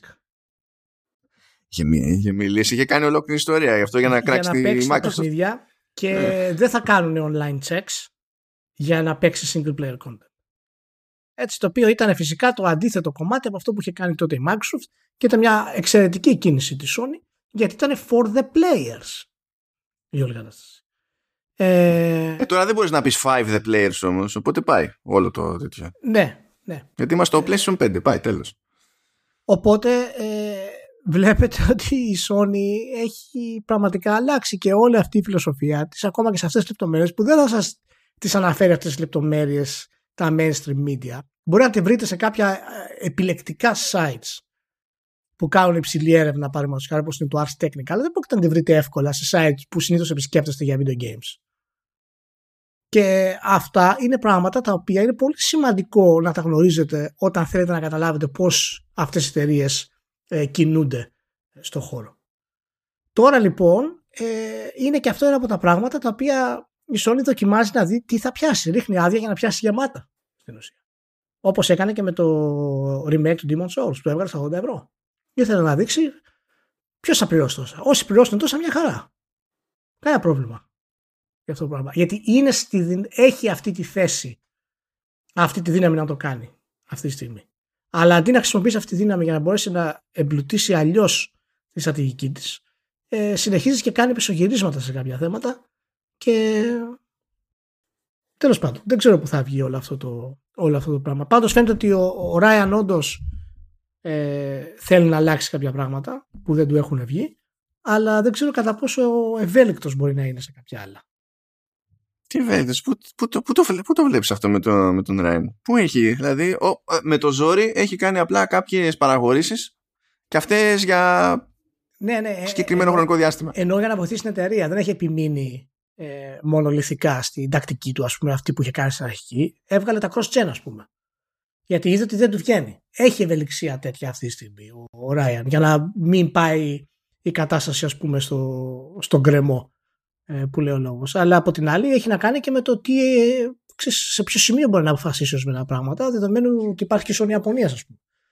Και Δεν ξέρω, μάλλον. Εντάξει, τώρα στο PlayStation πιο πολύ κάνει κουμάντο η Αμερική πια. Εδώ κάνανε ολόκληρη αναδιάρθρωση για να ισχύει αυτό πια. Έτσι. Σίγουρα, σίγουρα, σίγουρα. Αλλά άμα δεν έχουν μάθει ακριβώς αυτές οι αλλαγές τι γίνονται, γιατί όταν αναφέρει, αρχίσουν και τα site και αναφέρουν αρνητικές θέσεις απέναντι στη Sony, έχουν πάρει καιρό να ξυπνήσουν βέβαια. Και το λέω αναφορικά τώρα γιατί το αναφέρει το άρθρο του Ars Technica για το τι είχε κάνει η Sony το 2013. Ε, και πώς τώρα είναι ανάποδα. Και δεν ξέρω αν άλλα γενικά sites έχουν βγάλει αυτές τις λεπτομέρειες. Αλλά φαίνεται ότι αρχίζει και υπάρχει ένα αρνητικό ρεύμα γενικότερα στο πώς η Sony κινείται στις επιλογές που έχει κάνει. Όχι ότι έχει πρόβλημα σαν εταιρεία ή η κονσόλα της κτλ. Αλλά σαν. Προφανώς δεν έχει πρόβλημα σαν εταιρεία. Ναι, σαν προσωπικότητα ο Ryan τι σημαίνει. Και για τον λόγο του αληθές υπάρχει μέχρι και petition να φύγει ο Ryan από τη Sony. Καλά, αυτό νομίζω είναι παλιό. Είναι, ναι, πάει ναι, καιρός, είναι, ε, είναι, είναι- τρέχει γενικό, αλλά είναι ακόμα ενεργό. δεν υπάρχει πρόβλημα. Φυσικά οι gamers επανάστα πήγανε στο Metacritic για user score και ρίξανε το user score στο χαμηλότερο που έχει παίξει ever λέει. Ειδικά σε, ε, για, για παιχνίδι Sony έτσι. Στα πόσα είναι, σχεδόν 27 χρόνια που κάνει track το, Έτσι, το Metacritic. Και έχει, έχει, πλάκα, έχει πλάκα γιατί πέτυχα εδώ ένα quote που λέει ότι γι' αυτό για αυτό το λόγο επειδή δεν μπορώ να παίξω το solo content ε, απαιτεί online επειδή έτσι, επειδή γιουβέτσι βάζω 0 γιατί κατά τα άλλα όμως το παιχνίδι λέει πολύ καλά physics και τα λοιπά αλλά για αυτό το λόγο βάζω 0 ε, και αν, αν διορθωθεί λέει αυτό παρακάτω τότε θα, το βάλω, θα βάλω 10 Πάνω αυτές οι δύο επιλογές 0 Δεν και 10 υπάρχει. ναι, δεν υπάρχει λοιπόν έγινε λάθος ή μπερδευτήκαμε και όλα τα συναφή μπορεί να πούνε η Sony. Και μάλιστα αυτό στην ουσία λέει και ο Γιαμαούτσι, ας πούμε, με τις τόσο γενικές δηλώσεις του. Έτσι, και όπως έχουμε ξαναπεί, δεν είναι η πρώτη φορά που γίνεται. Αυτές οι καταστάσεις γίνονται στη, στη Sony. Έτσι. Αυτό το, το misleading marketing, το παραπλανητικό marketing που υπάρχει στη Sony υπάρχει ανέκαθεν. Δηλαδή, ακόμα και ο Ryan όταν είχε βγει, αν θυμάσαι μάλλον για το, για το PSP, ε, θέλανε πραγματικά να το πλασάρουν σαν το νέο multimedia device που είναι και gaming console. Και όταν βγήκε το Vita μετά, επειδή δεν τους βγήκε αυτό το πράγμα, έχει μπερδευτεί ο κόσμος, λέει Α, θα μάθουμε λέει, από τα λάθη μας. Λέει δεν είναι ακριβώς multimedia, είναι gaming device με multimedia στοιχεία, ας πούμε. Καλά, εκεί, εκεί έφταιγε η, κλα, η κλασική Sony σε αυτές τις ε, περιπτώσεις. Ήταν ακόμα η Sony στη φάση που το ένα division ε, τραμπούκιζε το άλλο division και σου έλεγε ότι θα βγάλεις εσύ αυτό το πράγμα που έχει περιθώριο να έχει ένα εκτόπισμα ε, θέλω και εγώ να βγάλω αυτή την ιστορία. Ναι, ναι, μα ήταν, ήταν CEO και πρόεδρος ο Ryan τότε. Δεν, ήταν δηλαδή, είναι, ξέρει από αυτά τα πράγματα ο Ryan. Απλά τότε ήταν Ευρώπης Α, αυτό ναι, γιατί ο Andrew House ήταν, ήταν γενικά από το 11 μέχρι το 17. Ναι, δηλαδή, ναι, ήταν τότε χρόνια. ήταν Ευρώπη ο Ράιαν που το έκανε. Εντάξει, τουλάχιστον να, που, του, τουλάχιστον να πούμε ότι οι servers έχουν ανέβει μετά από 30 ώρες που ήταν κάτω. Αυτό, αυτό δεν είναι το μεγάλο πρόβλημα. Όχι, όχι. Προφανώς. Φυσικά ένα παιχνίδι το οποίο έχει μεγάλη ζήτηση, έχει πρόβλημα με τους servers, μπορεί να έχει πρόβλημα με τους servers, εννοείται όταν συμβούν αυτά τα πράγματα. Πρόβλημα είναι πάλι αυτά τα μικρά πραγματάκια τα οποία δεν είναι ξεκάθαρα αρχικά από, το, από τη Sony, ας πούμε. Και μεγαλύτερο για μένα είναι ότι στην ουσία δεν μπήκε η Sony στη διαδικασία να εξηγήσει τίποτα σε κανέναν πάνω στο review process για τα microtransactions. Ακριβώς, ακριβώς. Αυτό έπρεπε να ήταν σε θέση να το κάνει διότι ήταν fixed τα πράγματα και θα, πηγαίν, θα βγαίνανε live λίγες μέρες αργότερα και ξέραν ακριβώς πώς θα είναι ε, μπορούσαν κάλλιστα σε ένα review guide να σου πούνε ξέρεις κάτι δεν μπορώ να στα βάλω live να τα δεις αλλά το πράγμα είναι έτσι μπορούν να το κάνουν αυτό το πράγμα ε, και έπρεπε σε αυτή τη, την περίπτωση. Αλλά δεν είχα γιατί όχι τίποτα άλλο. Δεν είναι, δεν είναι ότι το ζήτημα είναι να μεταφέρεις τις τιμές και να δεις αν σε ενοχλούν οι τιμές ή όχι. Το ζήτημα είναι να ζυγίσεις αυτό που βλέπεις ως πολιτική στα microtransactions με το πώς λειτουργεί η πρόοδος και το grind στο παιχνίδι για να δεις κατά πόσο και με ποια λογική αυτά φαίνεται να συσχετίζονται. Και αυτό μπορεί να σου δημιουργήσει μια άλλη εντύπωση για το βασικό του παιχνιδιού παρότι προφανώς τα microtransactions θα σου πει κάποιος δεν είναι υποχρεωτικά, δεν υποχρεώνει κανένας να πας να δώσεις λεφτά, ισχύει αυτό το πράγμα. Παίζει, παίζει το ρόλο του. Τέλος πάντων, ε, φεύγουμε από εδώ, πάμε στη, την, ε, ας την πούμε περίπου ανάσταση, γιατί έτσι κι αλλιώς δεν είναι ότι είχαμε και συγκλονιστικά δεδομένα πριν. Ε, φύτρωσε εκεί το Hogwarts Legacy, έγινε ένα περίπου state of play μόνο για την πάρτι του, κράταγε εκεί ένα τεταρτάκι. Ε, παρά το state of play βγαίνει πατού το παιχνίδι, δηλαδή σε όλες τις κονσόλες και κατόπιν εορτής φάνηκε ότι βγαίνει και στο Nintendo Switch που προφανώς δεν θα δείχνει όπως το είδατε στο state of play γιατί δεν γίνεται αλλά τέλος πάντων θα το δούμε όπως ήταν αυτό και σε πρώτη φάση προσωπικά εντυπωσιάστηκα από την άποψη ότι δεν περίμενα να έχει γίνει τόση προσπάθεια και να έχει κάνει τόσο φράγκο στην όλη υπόθεση. Ε, το κουπί το πολύ το τραβάει η Avalanche και το Hogwarts Legacy στην ουσία είναι περίπου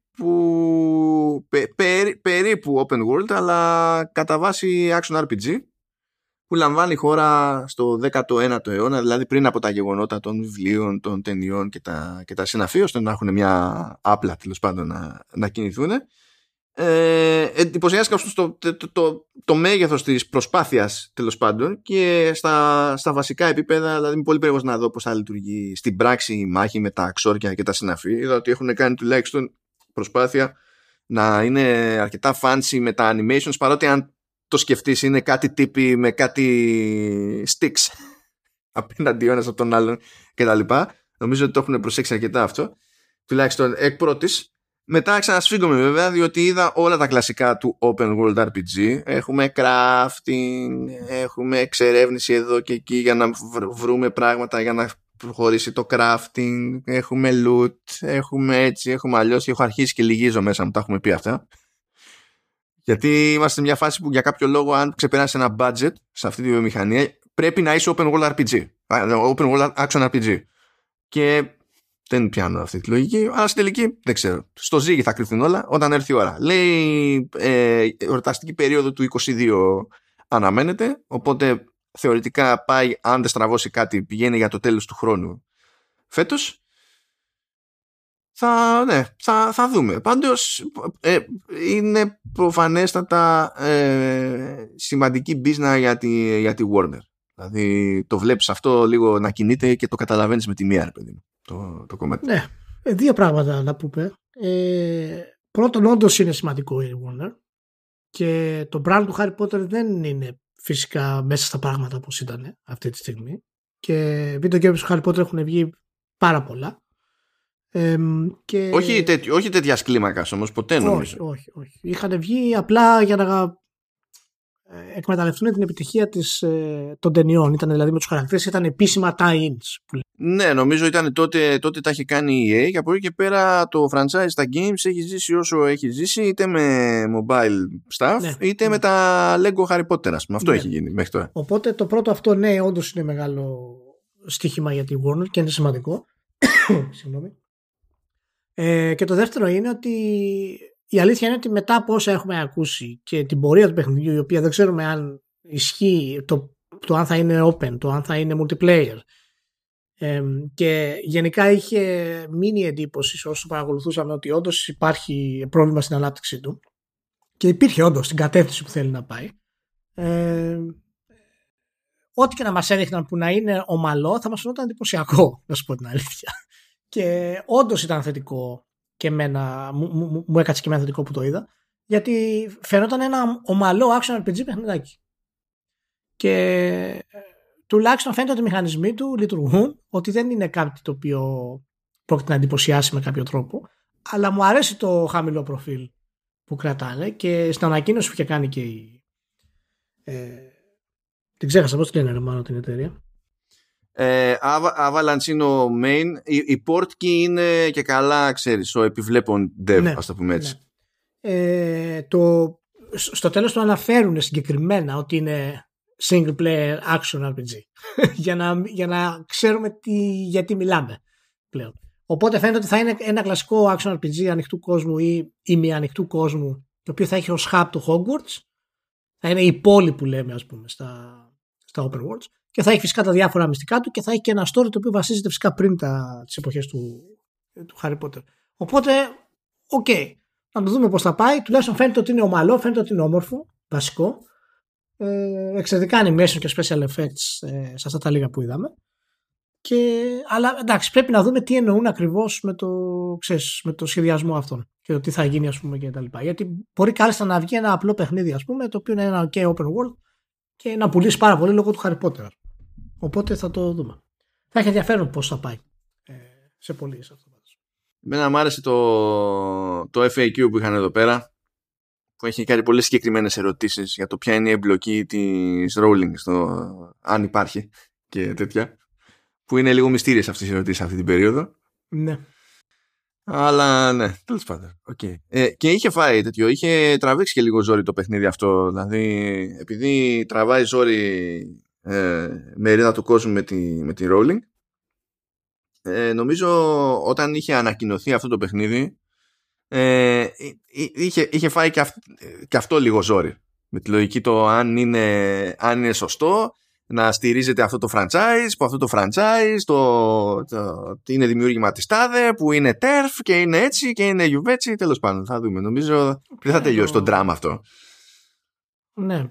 Τι πρόβλημα έχουν, ακόμα έχουν προβλήματα τα κλασικά αυτά με τη, με τη Rolling; Ναι, ναι, που την τη θεωρούν trans exclusionary radical feminist που είναι το TERF okay. τέλος πάντων. Τα, τα, ναι, ναι, για ναι, γιατί δεν. Μην με πιάσει και το κεφάλι μου τώρα. ναι, δεν είναι. Έτσι κι αλλιώς έχουμε, έχουμε πρόγραμμα γεμάτο γιατί τώρα ήρθε, ήρθε η ώρα. Τι θέλεις, θες να, να βγάλεις τα μέσα σου για το Cyberpunk ή να βγάλεις τα μέσα μου για το Horizon; Τι, σειρά ε, θέλεις; Νομίζω να βγάλεις εσύ για το, για το Horizon, γιατί εγώ θα κάνω intersections με το Cyberpunk σε κάποια θέματα μέχρι να μιλήσουμε μετά λίγο περισσότερο γι' αυτό. Ε, και ξέρεις, ξεκίνα και το, και το πάμε. Να δούμε. Ποια είναι, ποια είναι τα, οι, βασ, οι βασικές σου απογοητεύσεις από το Horizon; Α, οι βασικές μου απογοητεύσεις. Ξεκινάμε, είναι όλο στημένο, λέει. Ναι, γιατί, ε... γιατί ξέρω ποιες είναι οι, οι θετικές σου έτσι, απόψεις για το Horizon που είναι και αναμενόμενες, δεν είναι κάτι τρομερό. Οπότε θα μου πεις τις πραγματικά τις απογοητεύσεις σου για το Horizon. Λοιπόν, νομίζω ότι αποτυπώνονται, δηλαδή μερικές από τις βασικές αποτυπώνονται στο τι βλέπεις όταν ανοίγει το, το μενού και πηγαίνει στην καρτέλα που λέει Quests. Στην καρτέλα που λέει Quests έχει main missions, side missions, με λέει pitch, jobs, hunting grounds, salvage contracts, rebel camps, rebel outposts, cauldrons, gauntlet runs, ε, νομίζω και κάτι relic ruins, αν θυμάμαι καλά, και την αγαπημένη μου κατηγορία που λέγεται errands. Γιατί κάθε σωτήρας του κόσμου πρέπει να ασχολείται και με 2, 3, 5, 10 errands. Ναι. ναι. Ε, ναι. Ε, ε, επίτηδες έπαιξα το παιχνίδι με έμφαση στα side missions, αυτά που εννοεί το παιχνίδι side missions και τα main missions. Ε, έκανα πολύ λίγα από τα υπόλοιπα, πιο πολύ για να δω τι παίζει, τι εννοεί ο ποιητής σε κάθε περίπτωση. Ε, και διαπίστωσα ότι ε, με side και main ε, με εξαίρεση τα, αυτά τα πιο fancy abilities που έχει τα, τα valor skills και τα λοιπά μπορείς να γεμίσεις και τα πέντε skills ε, και στην τελική ε, μπορείς να πηγαίνεις με τα προβλεπέ εργαλεία και δεν είναι ανάγκη να μπλέκεις. Δεν χρειάζεται στα σοβαρά ούτε τα valor skills ούτε, ούτε τίποτα. Υπάρχουν εκεί πέρα για να πεις ότι τέλος πάντων εγώ παίζω με ένα στυλ άλλο επειδή θέλω να παίξω με ένα στυλ άλλο. Εδώ μπορείς να γνωρίσεις τα περισσότερα όπλα που, που υπάρχει. Δηλαδή το, το δοκίμασα επίτηδες πάλι αυτό το πράγμα ρε παιδί μου για να δω αν θα έχω κάποιο πρόβλημα αν θα πέσω σε κάποια αναμέτρηση, σε κάποιο, ε, σε κάποιο set piece το οποίο θα μου επιβάλλει να σκεφτώ αλλιώς. Ε, γενικά, not so much. Ναι. το, ε, αυτό, αυτό είναι το ένα μου θέμα, πολλά θελήματα, πολλά, ε, πολλές ιστορίες κτλ. Το άλλο το βασικό μου το θέμα είναι ότι παιδιά αυτό το πράγμα δεν είναι ιστορία της προκοπής, δεν είναι διάλογη της προκοπής, οι χαρακτήρες είναι, είναι, είναι κομμωδία, δεν ξέρω πώς αφιερώνεις πέντε χρόνια για να γράψει αυτό το πράγμα. Δεν, δεν, δεν, δεν, απλά δεν, δεν το κατανοώ. Δεν το κατανοώ. Δηλαδή δεν, δεν πηγαίνει στη συνταγή του, του Open World RPG κάπου αλλού. Κάνεις τα default. Και που και που ναι. χώνεις κανένα μηχανισμό έξτρα, ξέρω εγώ. Λες, α, τουλάχιστον θα έχεις αφιερώσει χρόνο και ενέργεια στο, στο αφηγηματικό. Και όχι. Και δεν. Δηλαδή το μόνο μου συμπέρασμα είναι ότι αφιερώθηκε χρόνος και ενέργεια πάνω απ' όλα στο tech. Που στο tech η κουβέντα είναι άλλη. Δηλαδή, αυτό φαίνεται να τους είχε πονέσει πάρα πολύ ε, αυτή η εντύπωση που είχε αφήσει το πρώτο το Horizon για, τη, για τους διαλόγους τέλος πάντων και πώς στέκονται τα μοντέλα των χαρακτήρων κτλ. Πρέπει να τους πείραξε τόσο πολύ που είναι αυτό που διαφέρει περισσότερο από κάθε τι άλλο στο, στο Forbidden West. Πραγματικά κάθε αλληλεπίδραση με NPC στην πραγματικότητα είναι cutscene. Ε, και το performance capture που έχουν κάνει είναι φόβερο, είναι, είναι αστείο να βλέπω αυτό το fidelity γενικά ρε παιδί μου σε NPC. Είναι, είναι, είναι απλά αστείο. Λες το τα βλέπεις και ε, φτιάχνεις, φτιάχνει το κέφι σου ρε παιδί μου μόνο για αυτή την, την ιστορία. Σε επίπεδο, σε επίπεδο tech. Το παιχνίδι γενικά πάλι σε επίπεδο τεχνικό ε, είναι πολύ σταθερό και έχει γίνει ωραία δουλειά στον κόσμο καλλιτεχνικά μιλώντας είναι πάρα πολύ όμορφος ο κόσμος. Δεν έχω πρόβλημα δηλαδή ως προς εκείνο το, το κομμάτι. Και είναι και από τα πολύ καλά παραδείγματα κατ' εμέ τουλάχιστον ε, χρήσης haptic feedback από την άποψη ότι κάποιοι developers το παρακάνουν για το εφέ. Εδώ γενικά δίνει πόνο το haptic feedback μεν αλλά δίνει πόνο επειδή έχεις να κάνεις με ένα open world και είναι πολλά τα διαφορετικά σενάρια που έχει να καλύψει τέλος πάντων σαν εντύπωση αλλά χρησιμοποιείται ωραία. Δηλαδή από τα πιο χαζά, αλλά ταυτόχρονα τα πιο ικανοποιητικά που έχω πετύχει, ας πούμε, είναι το να πας και να ανοίξεις ένα σεντούκι το οποίο και καλά είναι πιο high level και έχει πιο πολύτιμα πράγματα μέσα. Εκεί πέρα διαφέρει ο, ο κραδασμός, που συνοδεύει, η δόνηση που συνοδεύει το ηχητικό εφέ και δεν είναι ότι απλά βλέπεις ή ακούς ότι πέτυχες κάτι πιο σπάνιο το νιώθεις στα χέρια σου. Δεν είναι, δεν είναι σημαντικό στη μεγάλη εικόνα, αλλά είναι κάτι που επειδή στην πραγματικότητα σου μεταφέρει ως μήνυμα κάποιο είδους ανταμοιβή για τον κόπο σου, ας το πούμε έτσι, ε, πέφτεις σε αυτή τη λούπα του positive reinforcement και βάζει άλλη μία διάσταση. Και είναι από τα πράγματα που δεν έχουν πραγματική ουσία, αλλά δεν τα βαριέσαι και με τίποτα στις ώρες που αφιερώνεις στο, στο παιχνίδι. Έχουν κάτι τέτοια πραγματάκια. Απ' την άλλη, στον αντίποδα, ας πούμε, μπορείς να πας σε μια απειρά που χρησιμοποιείται ως fast travel point και save point κτλ. Και, και επειδή είσαι κοντά στη φωτιά, παίζει ένας, μια πολύ ήπια δόνηση στο χειριστήριο για να καταλάβεις και καλά, ξέρεις, το crackling της φωτ, φωτιάς που είναι εκεί πέρα. Έχουν κάνει, έχουν αφιε... στο, στο tech πάρα πολύ καλά. Στο tech πραγματικά πάρα πολύ καλά. Αλλά ταυτόχρονα δεν είχαμε αμφιβολίες για το αν νιώθει κυρίλα στο tech. Είχαμε αμφιβολίες για το αν νιώθει σε άλλα πράγματα. Ε, και ε, πλέον πιστεύω ε, δεν μπορεί. δηλαδή ε, δεν θα ξαναελπίσω. Θα πρέπει να έρθει η έκπληξη να μου την τρίψει στη μούρη ε, και να μην μπορώ να την αρνηθώ με τίποτα για να πω ότι τελικά η Γκερίλα ε, βρήκε το δρόμο που την οδηγεί στη φήμη που πλέον θεωρώ ότι δεν της αναλογεί παρότι την έχει ήδη. Είναι, είναι κάπως έτσι. Έχω κι άλλα να πω, αλλά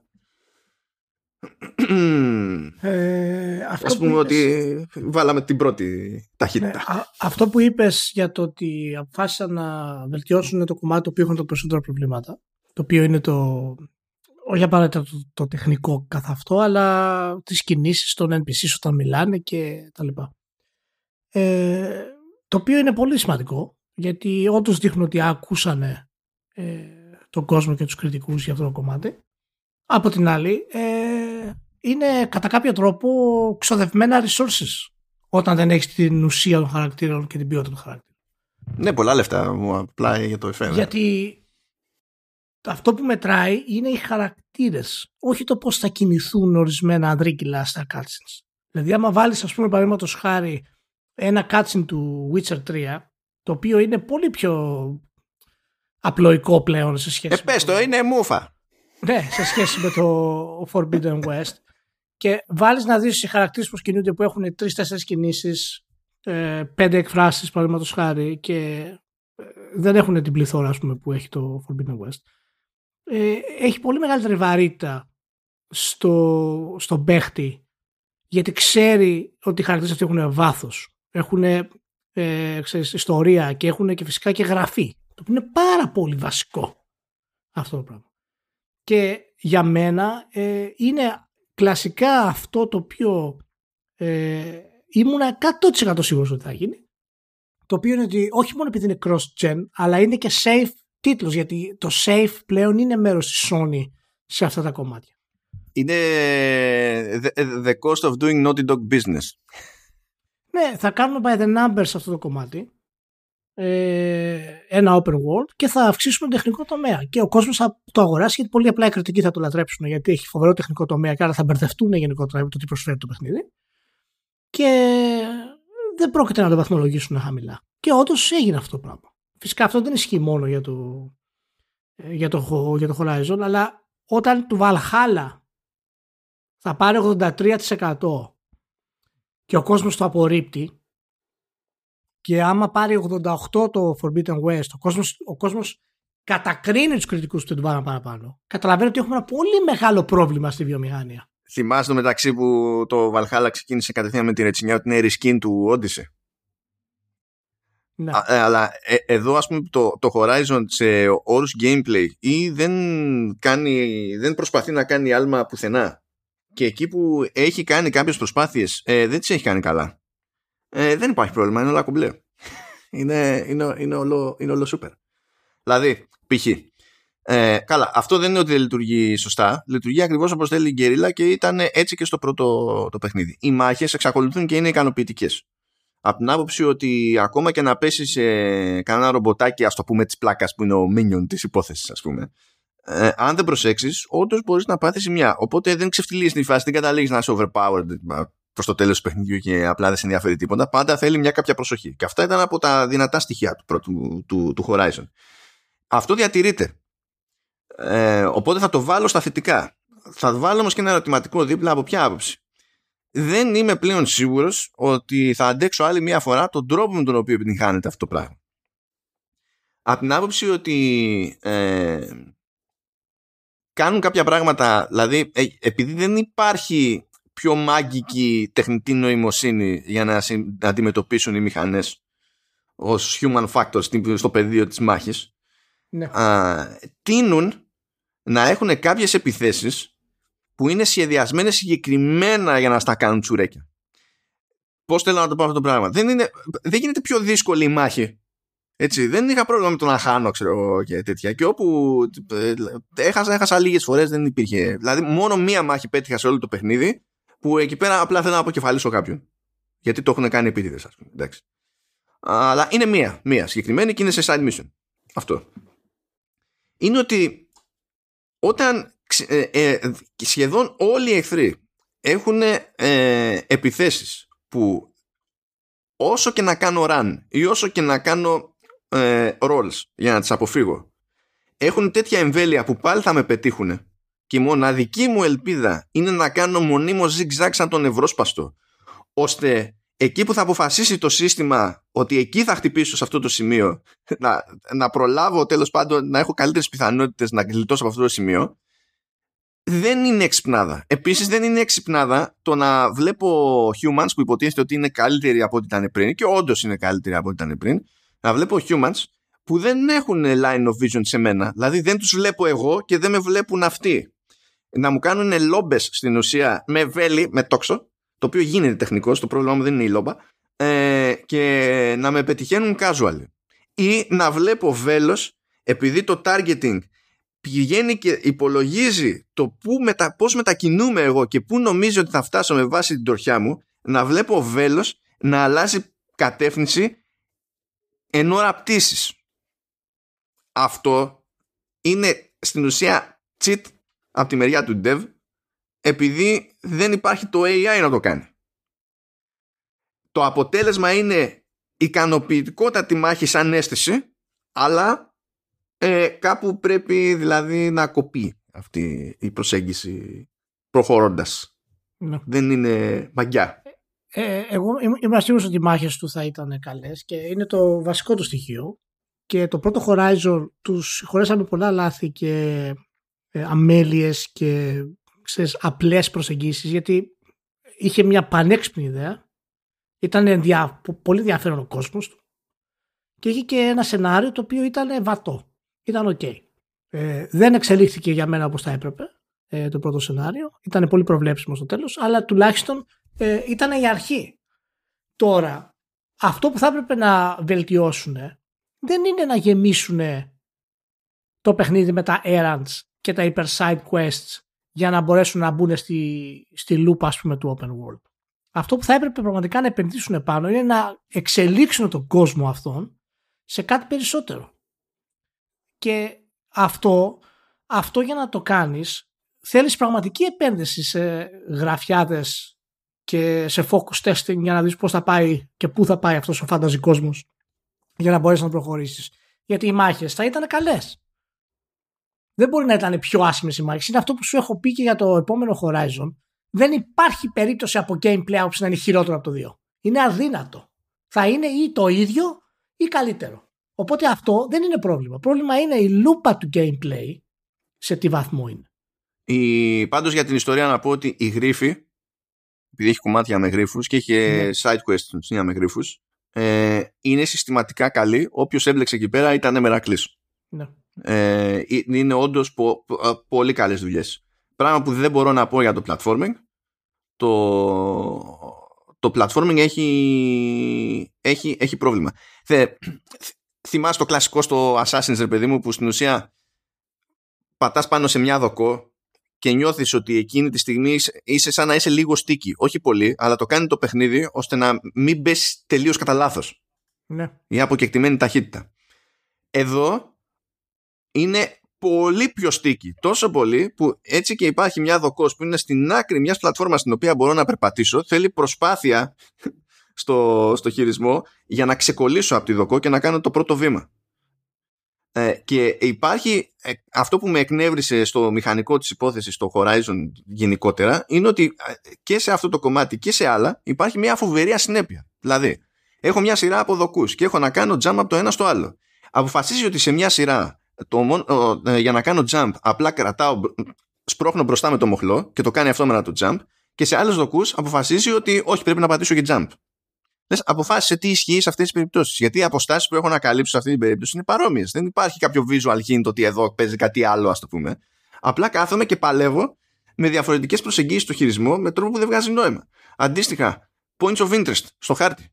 Ε, υποτίθεται ότι πας προς τα εκεί, σου δείχνει ότι είσαι σε τάδε απόσταση και όταν η απόσταση είναι αρκετά μικρή, θεωρεί το παιχνίδι ότι ανακάλυψε αυτό το point of interest και στο μαρκάρει πλέον ως γνωστό στο, στο χάρτη. Πράγμα σημαντικό στη, στην περίπτωση της πυράς από την άποψη ότι πρέπει να, το κάνεις, να κάνεις discover την πυρά ώστε να λειτουργήσει ως fast travel point. Ε. Ο normal κόσμος περιμένει να υπάρχει μια συγκεκριμένη απόσταση στην οποία θεωρείται ότι έχεις κάνει discover το point of interest. Ε, δεν είναι στάνταρ αυτή η απόσταση. Έχει χρειαστεί να πάω στα 5 μέτρα και έχει τύχει περίπτωση να θεωρήσει ότι έκανα discover στα 40 μέτρα και δεν έχει να κάνει ούτε με συγκεκριμένη κατηγορία point of interest, ούτε με τίποτα. Είναι κάθε φορά και λες και είναι στην τύχη. Και αυτό το πράγμα δεν το καταλαβαίνω. Άλλο πράγμα που είναι στην τύχη, που είναι στο, επίσης στο platforming. Πηγαίνεις σε μια βουνοπλαγιά και σου λέει για να καταλάβεις αν μπορείς να σκαρφαλώσεις, ε, κάνε ένα σκάν με το focus για να σου δείξει στην ουσία τα πιασίματα. Λες πάρα πολύ ωραία. Καβαλάς την πλαγιά, σκαρφαλώνεις, είσαι ο καλύτερος πηγαίνεις πιο δίπλα στην ίδια πλαγιά, δεν έχει τέτοια σημάδια για πιασίματα. Τα οποία πιασίματα, να έχουμε να λέμε, δεν είναι rendered. Δεν είναι κάτι που βλέπεις στο 3D space και λες αυτό είναι πιάσιμο. Πολλές φορές μπορεί να είναι μόνο αυτό που θα σου δείξει με το scan. Μπορεί να είναι μια ευθεία γραμμή που physically speaking ε, δεν υπάρχει εκεί μπροστά στο, στο 3D model που, που βλέπεις και πηγαίνεις σε μια παρόμοια πλαγιά ή πιο πέρα στην ίδια πλαγιά και δεν μπορείς να σκαρφαλώσεις που να χτυπιέσαι. Γιατί έχει αποφασίσει ότι από εκείνη τη μεριά να αποφασίσεις, ε, ε, εμένα δεν με βολεύει να πας από εκεί, θέλω να κάνεις τον τάδε κύκλο. Θα πει κανένας πρώτη φορά γίνεται αυτό σε παιχνίδι. Όχι, δεν γίνεται πρώτη φορά σε παιχνίδι. Αλλά όταν με βάζεις σε μια διαδικασία να φτάνω σε ένα μέρος και άσχετα με το τι βλέπουν τα μάτια μου, να μην μπορώ να υπολογίσω αν αυτό σκαρφαλώνεται ή όχι, άσχετα με το πόσο έμοιαζε ή δεν έμοιαζε με βάση το προηγούμενο που είδα αν σκαρφαλώνεται ή όχι, δεν με βοηθά σε κάτι. Στην τελική, αυτό που δεν σκαρφαλώνεται σχεδίασε το αλλιώς. Ώστε να υπάρχει ένα ρημάδι visual cue σε αυτή, τη, σε αυτή την περίπτωση. Δεν τις καταλαβαίνω αυτές τις, τις επιλογές. Ε, αυτή η τριλογία θα κλείσει έτσι, να το ξέρουμε το λέω από τώρα, ε, το επόμενο παιχνίδι θα είναι το ίδιο επίπεδο. Είχα πει τις προάλλες σε προηγούμενο ότι το επόμενο Horizon θα είναι το πραγματικό βήμα. Ε, Μακάρι δηλαδή. αλλά δεν το πιστεύω αυτό πλέον. Ε. Γιατί δεν είδα καμία απολύτως πρόοδο στο Forbidden West. Καμία. Ούτε σχεδιαστική, ε, ούτε σε επίπεδο σενάριου και γραφή, ούτε σε επίπεδο χαρακτήρων. Καμία ουσιαστική πρόοδο. Τεχνικά φυσικά και υπάρχει μεγάλη πρόοδος. Και έχουν δώσει πολύ πιο έμφαση, τουλάχιστον στις 20 ώρες που έχω παίξει, εντάξει δεν έχω παίξει πολύ, έχουν δώσει πολύ πιο έμφαση στο να ε, μπορούν να εκφράζονται οι χαρακτήρες. Το οποίο είναι βασικό κομμάτι. Αλλά ουσιαστική πρόοδο δεν έχει γίνει γιατί στην ουσία τώρα το Forbidden West με, το, με αυτό το τίτλο η σειρά μπαίνει στη κλασική λούπα του open world. Το προηγούμενο δεν ήταν έτσι, ήταν δηλαδή αρκετά άγαρμπο. Ήταν open world αλλά δεν είχε ας πούμε ούτε τα errands, δεν είχε ας πούμε τη συνέχεια να κάνει scan, δεν είχε όλα αυτά τα κλασικά πράγματα που έχουν τα open world. Και εκεί είχαμε ελπίδα, τουλάχιστον εγώ, ότι το, ε, θα βρούνε κάτι καινούριο για το open world. Και οι μηχανές δίνανε αυτή τη δυνατότητα να γίνει αυτό το πράγμα. Και ε, για μένα δεν, έχει, δεν, φαίνεται να έχει γίνει και ο Μάνος που τελείωσε το παιχνίδι τουλάχιστον επιβεβαιώνει κάποια από αυτά που λέω. Ε, και γι' αυτό δεν πιστεύω ότι πλέον στο επόμενο θα δούμε μεγάλες αλλαγές. Θα το κλείσει όπως το έχει η Gorilla γιατί είναι πολύ εύκολο να βγάλεις τρίτο παιχνίδι να ολοκληρώσεις το story arc ε, της Alloy με υπάρχουσα τεχνολογία και να χρησιμοποιήσεις τα assets που έχεις και, και από άποψη story το έχει στήσει ήδη. Δεν ναι. μπορώ να σας πω πώς προφανώς, αλλά το έχει στήσει ήδη το, το hook, ρε παιδί μου. Ναι, οπότε δεν πιστεύω ότι θα κάνει αλλαγές πλέον στο πράγμα. Θα κλείσει έτσι όπως είναι και ύστερα θα αποφασίσει αν θα ξεσταλάξει την όλη διαδικασία κτλ. Ε, δηλαδή θα, να, να προχωρήσει να κάνει κάποιο. Μπο, μπορώ να τιλτάρω άνετα για την Έλουη. Ε, ναι, πες μου τι είναι, ποια είναι τα, τα δύσκολα της, της Alloy. Λοιπόν, ε, πλέον για μένα είναι αντιπαθητική χαρακτήρας. Το οποίο με ενοχλεί ε, διότι δεν το περίμενα, δεν το ήθελα, ε, δεν φταίει η ηθοποιός καθόλου. Η Ashley Birch ξέρει πάρα πολύ καλά τι κάνει. Είναι πάρα πολύ έμπειρη σε αυτό το άθλημα. Ε, είναι πιστεύω θέμα direction, καλά και γραφής, αλλά είναι και θέμα direction δεν μπορώ να συλλάβω ότι έχουμε άλλο ένα κακό εννοούμενο κλισέ strong female character που strong female character για κάποιο λόγο σε κάποιους κύκλους σημαίνει ότι σχεδόν δεν έχω χιούμορ και ε, έτσι και προσπαθήσει άνθρωπος να με βοηθήσει αυτό το θεωρώ υποτιμητικό και μόνο εγώ θα λύσω τα προβλήματά μου. Ε, ό,τι βοήθεια δέχεται ε, τη, τη δέχεται στην ουσία με το sorry και το δέχομαι βοήθεια για την Έλο είναι ε, καλέ μου NPC πήγαινε να, να μάθεις τίποτα από το focus που σου έδωσα στη, στη βάση μου. Άραξε εκεί πέρα. Και άμα σε χρειαστώ το, το βλέπουμε. Γιατί ήθελε το παιχνίδι να, μας, να κρατάει και τον παίχτη μόνο του καταλάβατε. Αλλά δεν ήθελε να σκεφτεί κάποια καλύτερη εξήγηση για το πώς θα το κάνει αυτό το πράγμα. Οπότε έχει, καταλήγουμε σε αυτή τη μπουρδα. Και γιατί είναι μπουρδα; Διότι όταν ξεκινάει το παιχνίδι και λέει όχι πακέτο αυτά που κάναμε στο, στο προηγούμενο ε, τελικά πήραμε απλά παράταση. Δεν σώσαμε τον κόσμο και τώρα πάει όντως να καταστραφεί όλος ο κόσμος και κάτι πρέπει να γίνει και θα το κάνω εγώ και είμαι η μόνη που μπορεί να, το, να σώσει τον κόσμο. Και λέει, λέει κάποιος ε, ε, ε, να βοηθήσω τότε δηλαδή στην τελική είναι τι μου, μου λες το τέλος του κόσμου όχι όχι όχι όχι όχι το λες ολόκληρος αρχηγούς κρατών. Ότι κοίταξε να δεις, παίζει αυτό το πράγμα. Αρχηγός κράτους. Εντάξει, όταν ξεμπερδέψεις, ελπίζω να ξαναπεράσεις από εδώ για μια, για μια επίσκεψη. okay. What in the... Why? τι, τι συμβαίνει, τι, τι ρόλο βαράει αυτό το πράγμα; Ε, για να καταλάβετε, υπάρχει το κλισέ σε ταινίες, games κτλ. που μπλέκουν με το τέλος του κόσμου. Όπου το, ε, το, το κλισέ που θέλει τον κόσμο να το σώσει η Αμερική. Εκεί είναι προπαγανδιστικό αλλά ε, έχει και μια λογική βάση. Του στείλω ότι η Αμερική έχει φράγκα, έχει resources, έχει μια, μια ετοιμότητα κτλ. Τέλος πάντων, λες, υπό συνθήκη βγάζει ένα νόημα. Εδώ το, το σπάνε ακόμη περισσότερο και για κάποιο λόγο είναι στημένο το story έτσι, ώστε ε, οι δυτικές φυλές να καταλήγουν να, να σώζουν τον κόσμο. Γιατί δεν χρειάζονται και οι υπόλοιποι στην, στην Αμερική. Δεν έχει σημασία ότι έρχεται το τέλος του κόσμου. Δεν χρειάζεται να το πούμε σε άλλους για να οργανωθούν να κάνουν κάτι για αυτή την ιστορία κτλ. Το οποίο φυσικά το έβλεπα αυτό σε όλο το παιχνίδι. Το πώς είναι δυνατόν να μην πέφτει σύρμα για να οργανωθεί η ανθρωπότητα στο μέτρο του δυνατού σε μια τέτοια περίπτωση. Και κατάλαβα γιατί δεν έπεφτε σύρμα σε όλο το παιχνίδι, Ηλία. Γιατί μάλλον. Γιατί έπρεπε να πεις στο τέλος ότι τώρα θα ενημερώσουμε και τους άλλους για να προετοιμαστούμε. Το κέρατό σου. Και εννοώντας το επόμενο παιχνίδι. Όχι το, το τωρινό. Ήταν μέρος του τερματισμού και καλά το. Ε, τώρα θα τους πούμε. Πριν ήταν ζόρι. Γιατί μπορεί να αντιδράσουν, λέει, άσχημα, ποιος θα μας πιστεύσει κτλ. Και, και το άλλο είναι, σαν άλλος Μεσία, θα στείλω τους Αποστόλους μου, θα ενημερώσουμε τους πάντες και θα κάνουμε ό,τι μπορούμε και θα οργανωθούμε. Είναι μπουρδα αυτό το πράγμα. Είναι απίστευτη μπουρδα. Δεν βγάζει νόημα. Βέβαια δεν είναι τόσο μπουρδα όσο το ε, Γεια σου Outlander, γεια σου ε, ξέρω εγώ Red Haired Woman ε, Έχω ακούσει ότι είσαι, είσαι ικανό ατομάκι ε, Ικανό ατομάκι ναι, ε, κοίταξε, έχω αγνοεί το αδερφός μου. Μπορείς να κάνεις κάτι γι' αυτό; Έλοι. Α, οκ. Okay. Κατά τα άλλα, είναι φάση. Πρέπει να ζω στον κόσμο. Ε, μην μου μιλάει κανένας. Ε, δεν μπορώ να σας έχω να σας έρθω μαζί γιατί στην ουσία ναι. θα με δυσκολεύετε. Ε, και ο πρώτος τυχάρπαστος που ζητάει κάτι random και στους διαλόγους δεν είναι το ότι υπάρχει αυτό το side mission και ο παίκτης έχει το περιθώριο να το αναλάβει. Αυτό είναι άλλο είναι ότι οι αποκρίσεις της Aloy σε αυτή την περίπτωση είναι σαν να μην υπήρχε τίποτα καλύτερο να κάνει. Δηλαδή δεν μπορούσε να χαρεί περισσότερο για το ότι θα ασχοληθεί με κάτι τελείως άκυρο που της κόβει χρόνο από την προσπάθειά της ε, ως μοναδική πιθανή σωτήρας του, του, του, πλανήτη Γη και τα, και τα συναφή.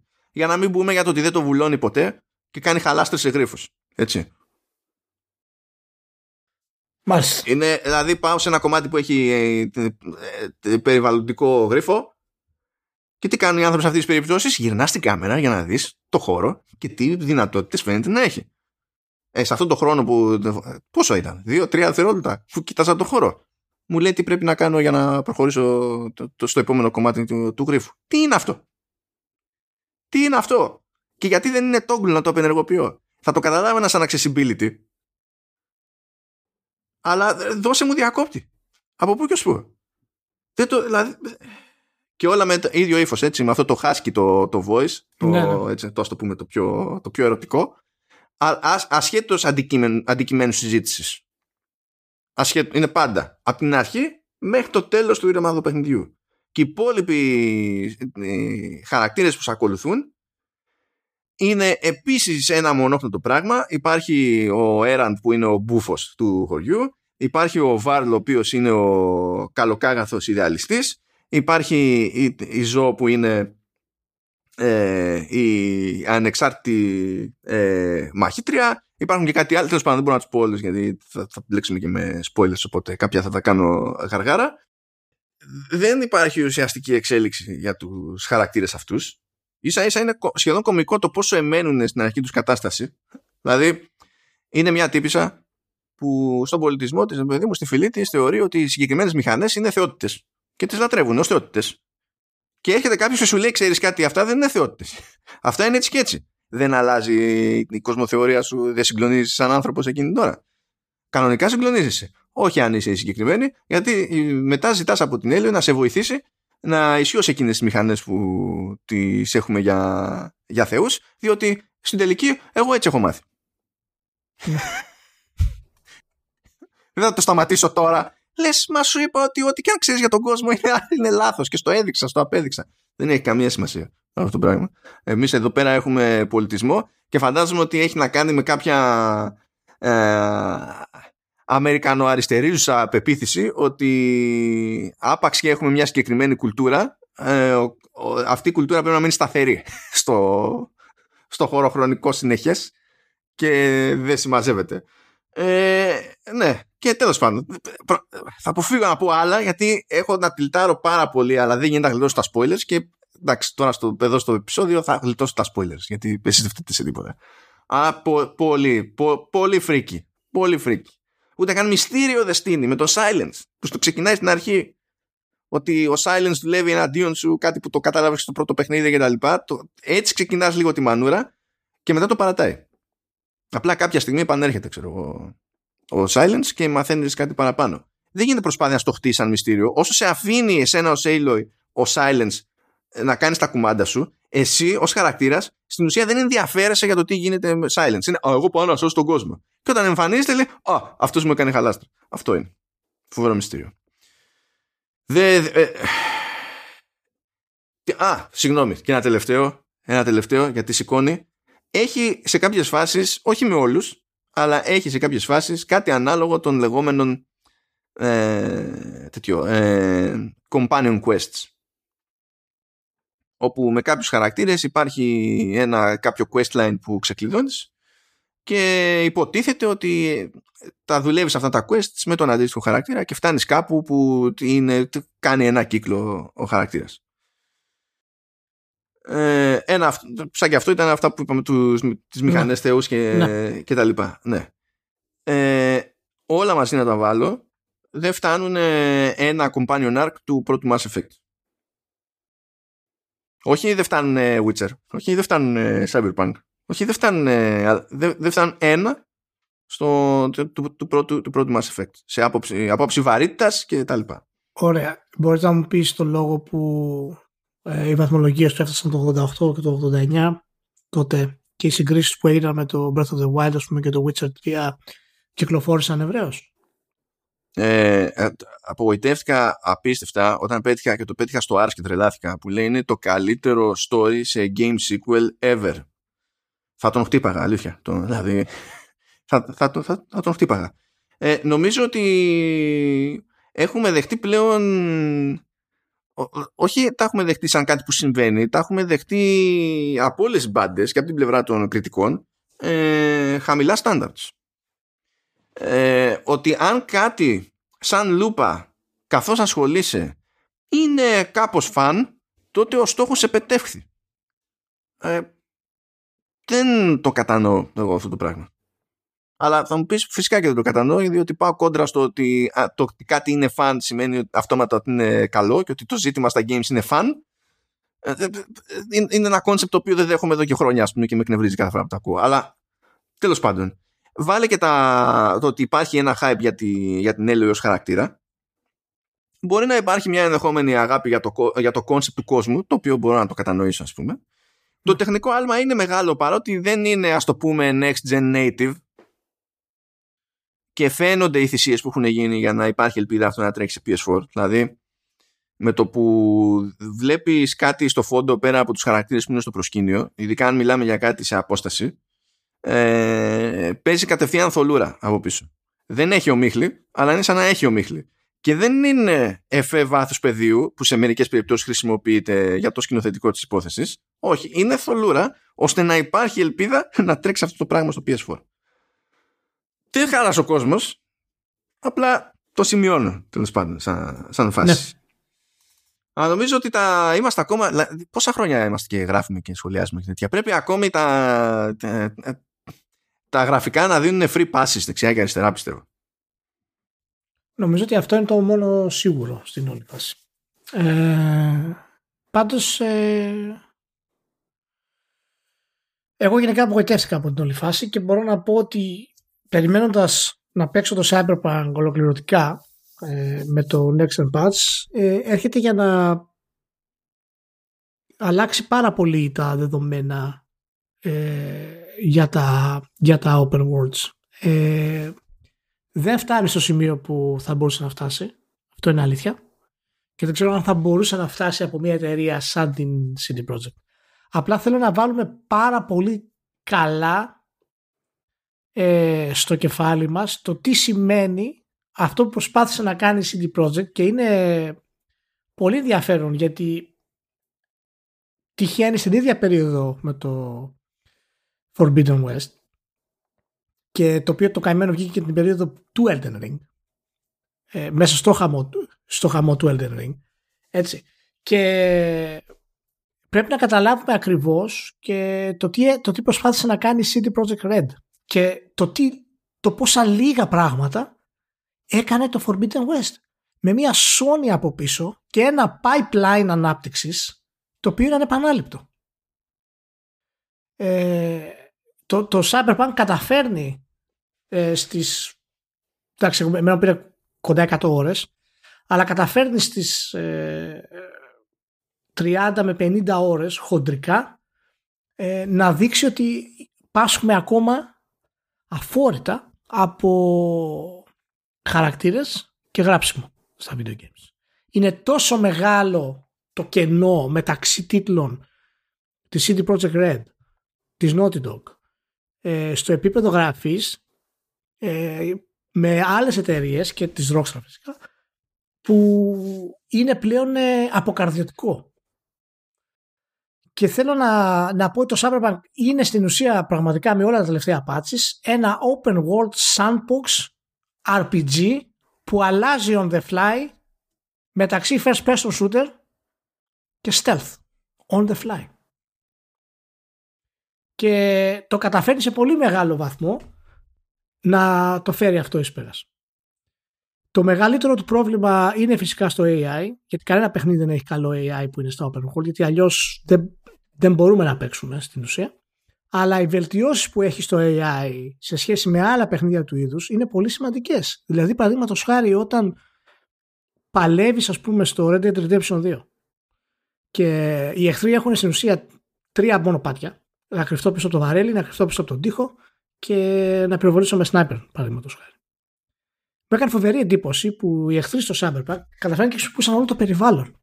Δηλαδή το να ανεβαίνω εγώ σε μπαλκόνι και να πυροβολώ με σνάιπερ κάτω, όντας πάντα ήσυχος ότι κανένας δεν πρόκειται να έρθει εδώ πάνω.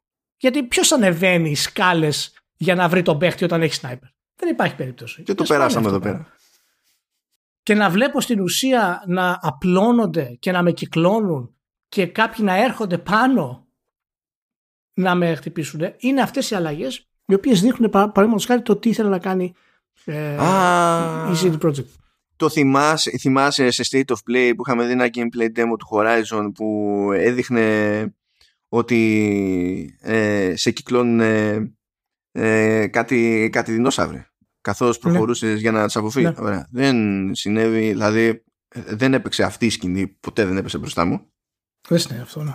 Ε, δεν ξέρω αν σημαίνει άλλο και το έχασα, αλλά δεν είχε κάτι τέτοιο. Το ότι άμα είμαστε δύο, ε, φροντίζουμε ο ένας να σε ρίχνει κάτω και ο άλλος να σε χτυπάει όσο είσαι κάτω, αυτό συμβαίνει όλη την ώρα, δεν είναι πρόβλημα, δεν τους νοιάζει.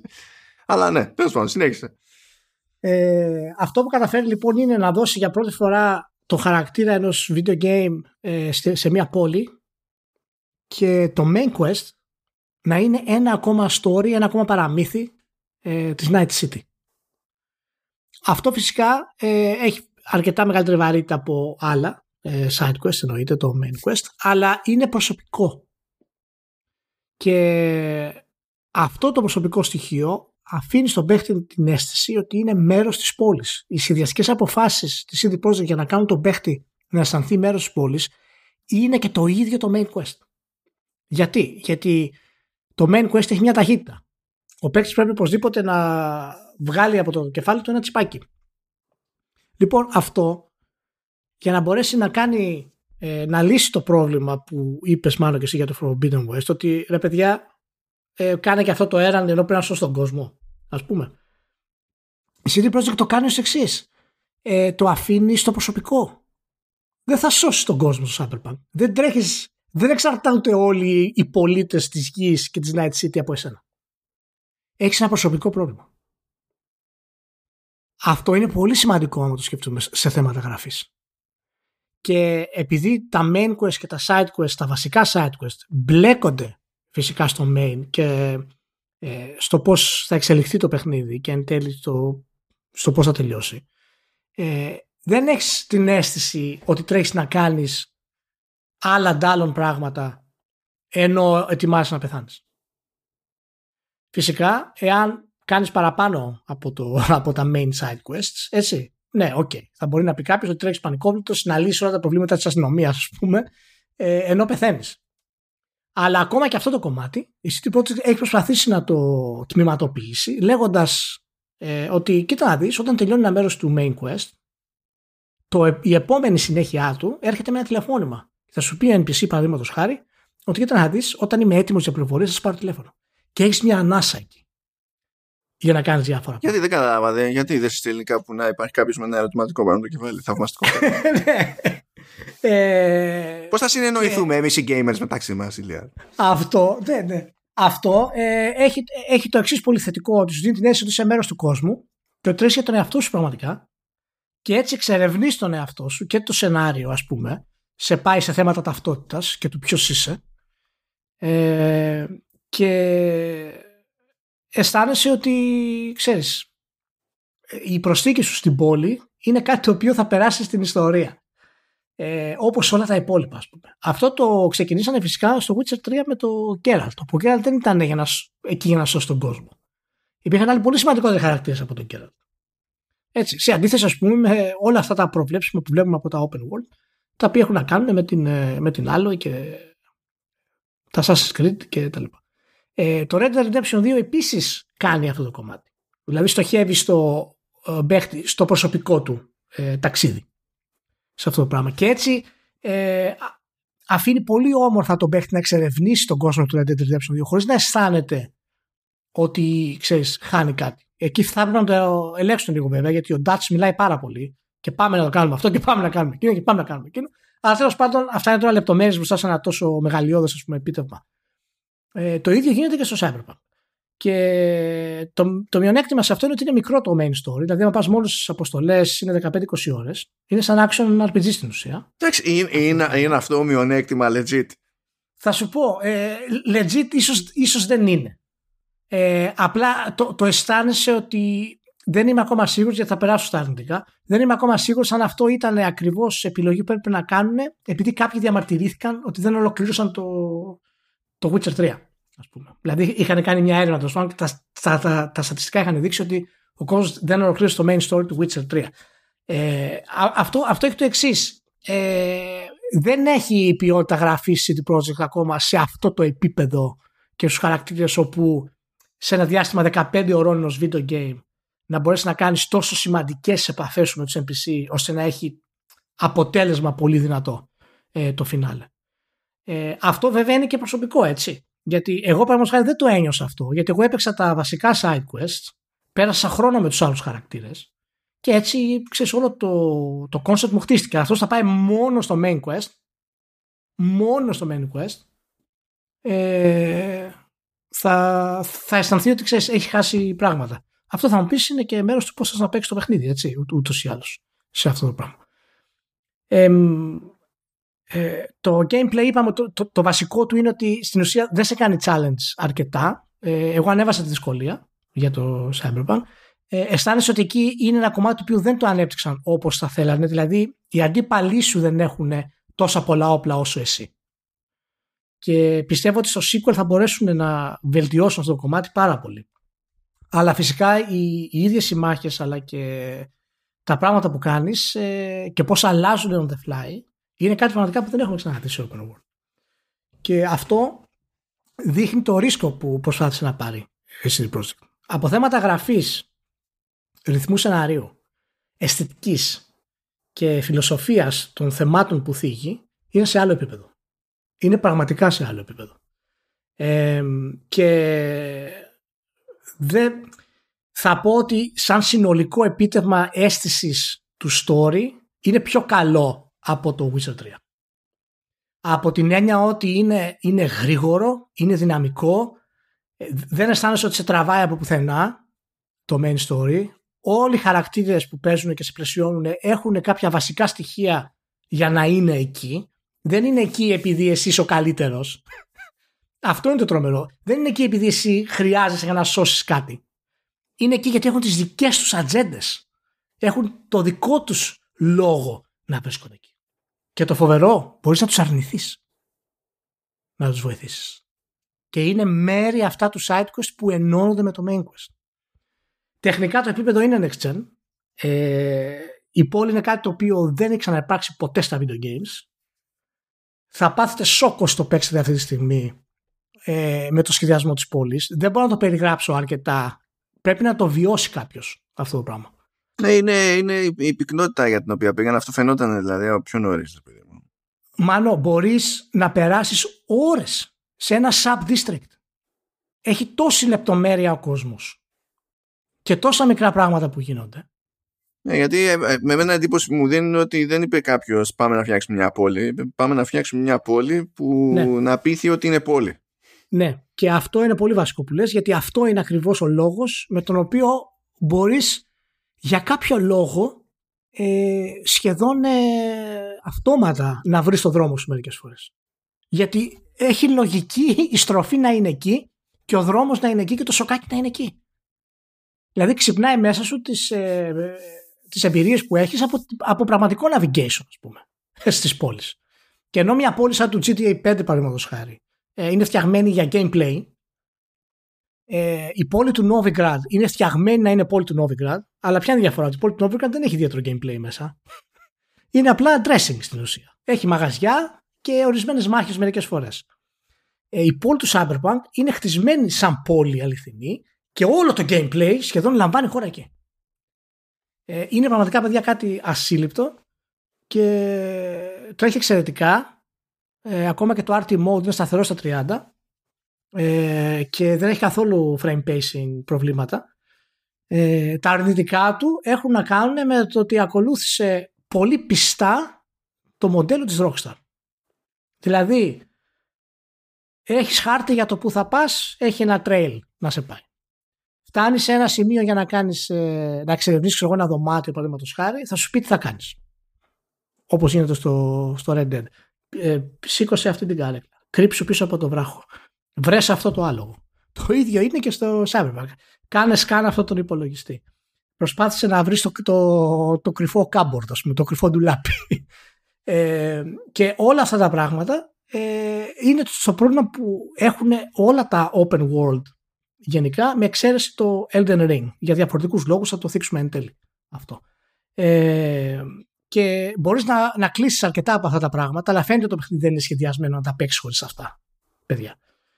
Ε, και καλό θα είναι η CD Projekt γιατί έχει τη δυνατότητα και δεν φάνηκε τόσο στο Witcher 3. Γιατί στο Witcher 3 έχει, ξέρω εγώ, υπήρχε αιτία που κάθε τέρας ήταν εκεί που ήταν. Ο κόσμος του Witcher 3 γι' αυτό είναι ανεπανάληπτος. Γιατί είναι σχεδιασμένος με κάθε, το κάθε τέρα να είναι μυθολογικά εκεί που πρέπει να είναι. Ας πούμε. Ε, και έχει και αιτία και έχουν και πώς θα τα σκοτώσεις. Έχει ωραία αυτή διαδικασία. Εδώ όμως που αλλάζει μεταξύ stealth και action συνέχεια, το να σου λέει συνέχεια το παιχνίδι στο stealth, λύσει αυτό και λύσει εκείνο, κάπως σου χαλάει την, ε, την όλη κατάσταση. Ε, αυτό είναι το πιο βασικό κομμάτι του, του προβλήματος του, του παιχνιδιού. Το οποίο εντάξει δεν είναι ιδιαίτερα μεγάλο πρόβλημα. Σκηνοθετικά είναι καταπληκτικό. Ε, το πώς δηλαδή παίζουν οι σκηνές, ε, το πώς ο χαρακτήρας κινείται στον χώρο, αλλά και γενικότερα το πώς ε, ο Β, ας πούμε, έχει υπόσταση, είναι κάτι το οποίο όντως δεν έχουμε ξαναδεί και το πετυχαίνουν σε αρκετά μεγάλο βαθμό. Μειονέκτημα αυτού είναι ότι ακριβώς επειδή όλα είναι first person ε, και δεν έχουμε cutscenes, το οποίο τον έλεγχο τον έχει ο σκηνοθέτης 100% να δείξει τα πάντα από όπου θέλει, υπάρχει ε, περιορισμός στο grand scale, ας πούμε. Δεν βλέπουμε δηλαδή πολύ μεγάλες εκρήξεις όπως θα βλέπουμε σε ένα cutscene. Έχει τέτοια πράγματα βέβαια, ε, και, αλλά δεν έχει ξέρεις το επίπεδο το οποίο θα περιμέναμε σε διάφορα ε, κάτσε, ας πούμε, άξιο. Ναι, αυτά συνήθως γίνονται και εκπεπιθήσεω. Γενικά υπάρχει μια τάση σε, ναι. κάποια, σε κάποιους designers να λένε ότι θέλω τα πάντα να γίνονται in-game εκεί πάνω που έχει ο άλλος τον έλεγχο, ας πούμε. Σε κάποιες περιπτώσεις λειτουργεί. Σε κάποιες περιπτώσεις όμως καταλήγεις και χάνεις, παιδί μου, από μια βαρύτητα που μπορεί να έχει η σκηνή. Γιατί και ο ίδιος ο παίχτη που παίζει είναι συνηθισμένος, έστω και υποσυνείδητα, σε στους συμβολισμούς της κλασικού τύπου σκηνοθεσίας, ας πούμε και το τι του προκαλούν, τι του βγάζουν κάπως έτσι. Το ίδιο πρόβλημα έχει τέτοιο, το ίδιο σκάλωμα έχει και η Ubisoft στο, τέτοιο, στο, στο Assassin's, το κάνουν επίτηδες, το έχουν πει ότι το κάνουν επίτηδες και δηλαδή μπορεί να έχουν γράψει που και που κάτι ενδιαφέρον παιδί μου και να πηγαίνει άκλαυτο εκείνη την ώρα γιατί έτσι ο τρόπος με τον οποίο το ζεις είναι κουλός. Ναι. δηλαδή, ε, ε, σίγουρα κάποιες αποφάσεις είναι σχεδιαστικά ξέρεις, σωστές. Έτσι, γιατί και η ιστορία είναι προσωπική γι' αυτό χρησιμοποιήθηκε το first person. Φυσικά ο, ο λόγος που λέγανε ότι για να έχεις να καταλάβεις το μέγεθος της πόλης και τα λοιπά ισχύει αλλά το ότι βιώνεις αυτή την κατάσταση από τα μάτια του Β ε, δίνει ακόμη μεγαλύτερη βαρύτητα στο προσωπικό του χαρακτήρα. Ε, παίρνουν κάποια ρίσκα στο story αρχικά τα οποία τους βγαίνουν και είναι δύσκολο να βγουν αλλά έχουν επίπεδα storytelling παιδιά και characterization τα οποία δεν υπάρχουν σε βιομηχανία. Το να παίζεις 7-8 ώρες με έναν χαρακτήρα και μετά να μαθαίνεις για αυτόν συζητώντας με την κοπέλα του για διάφορα πράγματα τα οποία έχει στο δωμάτιό του σε απόλυτα φυσικό διάλογο για το ποιος είναι και το τι έχει κάνει. Χωρίς να έχεις το χαρακτήρα να το ρωτάς ερωτήσει και να σου λέει μπλα μπλα μπλα μπλα μπλα μπλα μπλα. Ε, το, το μέγεθος της γράφης για να καλύψει όλα αυτά τα πράγματα είναι τρομερό. Είναι, πραγματικά σοκαριστικό. Και, και κρατάνε την ποιότητα της γράφης ε, αρκετά. Θέλω να σου πω πώς λειτουργεί αυτό στο, στο Horizon; λοιπόν, Είμαι σε εκείνο το, το Companion Quest με τα Land Gods και πρέπει να πάω σε τρία. Και να φτιάξω τρία. Και κάθε φορά που φτιάχνω ένα, επικοινωνώ ε, εξ αποστάσεως με το, το χαρακτήρα που και λέω ότι ξέρεις one down two to go ρε παιδί μου αυτό ναι. ενημερώνω και εκεί ε, στο άσχετο ξεκινάει από την άλλη μεριά της γραμμής exposition και μου λέει ιστορίες από τη ζωή της μου λέει ε, θυμάμαι ε, ο, το Landgod αυτό ήταν ε, εκεί τότε και εκεί τότε ε, υπήρχε το τάδε το αγόρι και σφιγγότανε και τελικά τον φίλησα εγώ και δεν το πήρε. Και είναι στο... Ε, είναι... Εσύ έχεις, πάει, έχεις πει για ε, μόλις έσωσα το πρώτο Land God, ευχαριστώ, πάω παρακάτω. Και ναι. ξεκινάει.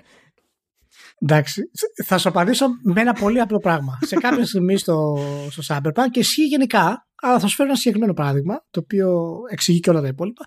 Πηγαίνει σαν ένα fixer. Η, Cyber, η Night City έχει fixers, οι οποίοι σου δίνουν αποστολές στην ουσία και έχουν να κάνουν με τον κόσμο. Πηγαίνεις στο fixer, το γνωρίζεις πρώτη φορά και σου βγάζει, ξέρω εγώ, καλημέρα, καλημέρα να πεις τι κάνεις, πώς είναι η business και τα λοιπά. Καλά, όλα, οκ. Okay. Και σου βγάζει ερώτηση το RPG, όπως είναι στο RPG, πόσο καιρό εργάζεσαι εδώ. Να πάρεις πληροφορίες για τον NPC. Ναι, ναι. Όπως έχουμε συνηθίσει. Και ο NPC λέει, σε σε νοιάζει. Στη μούρη σου. Τι σε ενδιαφέρει σε ένα πόσο καιρό δουλεύω εγώ; Εσύ θα πάρεις τα χρήματα να κάνεις μια δουλειά. Τέλος. και αυτό ισχύει γενικά και στους άλλους NPC. Δηλαδή θα κάτσεις να κάνεις exposition, να, να, να πούνε τις ιστορίες τους και έχουν όρια, σαν να είναι αληθινοί άνθρωποι. Μάλλον. Έχουν όρια. Η ρεαλιστική αγένεια είναι υγεία. Αυτό κατάλαβα. Ναι, το exposition δεν γίνεται ποτέ με το κάθομαι και σε ρωτάω ερωτήσεις. Έχουν βάλει το exposition να γίνεται σε στιγμές οι οποίες έχουν νόημα. Πίνοντας, τρώγοντας, συζητώντας ένα δωμάτιο μετά από κάτι που έγινε. Πολύ συγκεκριμένα. Και μιλάμε για ένα παιχνίδι που φαίνεται ότι είναι μπαλωμένο, έτσι. Δηλαδή, οι ροές που έχουν τα πράγματα φαίνεται ότι θα ήταν λίγο καλύτερα εκεί, λίγο καλύτερα εδώ. Φαίνεται ότι είναι μπαλωμένο, ότι έχει περάσει δηλαδή την κόλαση της ανάπτυξης το παιχνίδι. Οπότε, ε, αξίζει πραγματικά να βιώσετε τη Night City όπως είναι αυτή τη στιγμή και καταλαβαίνω, δεν μιλάω για τις base consoles γιατί εκεί ήταν απαράδεκτες οι, ε, οι κυκλοφορίες, αλλά καταλαβαίνω αν κάποιος ε, είχε, του τύχανε πολλά bugs στην αρχή στο PC, ξέρω εγώ, ή στις κονσόλες νέας γενιάς ε, και δεν εξαφανιζόταν οι χαρακτήρες την ώρα που μιλούσαν. Ε, κάνανε λάθος πράγματα την ώρα που δεν έπρεπε να κάνουν άλλα πράγματα. Καταλαβαίνω πως αυτό χαλάει το immersion γιατί είναι τόσο υψηλού επίπεδου το στυλ. Φυσικά, ο πιο καλογραμμένος χαρακτήρας όλων είναι ο Τζόνι. Ε, σας πάω. Εντάξει. Ναι. Ε, και άλλο. Άλλο μόνο. Άνετα πιο καλογραμμένο star που έχουμε δει ποτέ στα video games. Άνετα.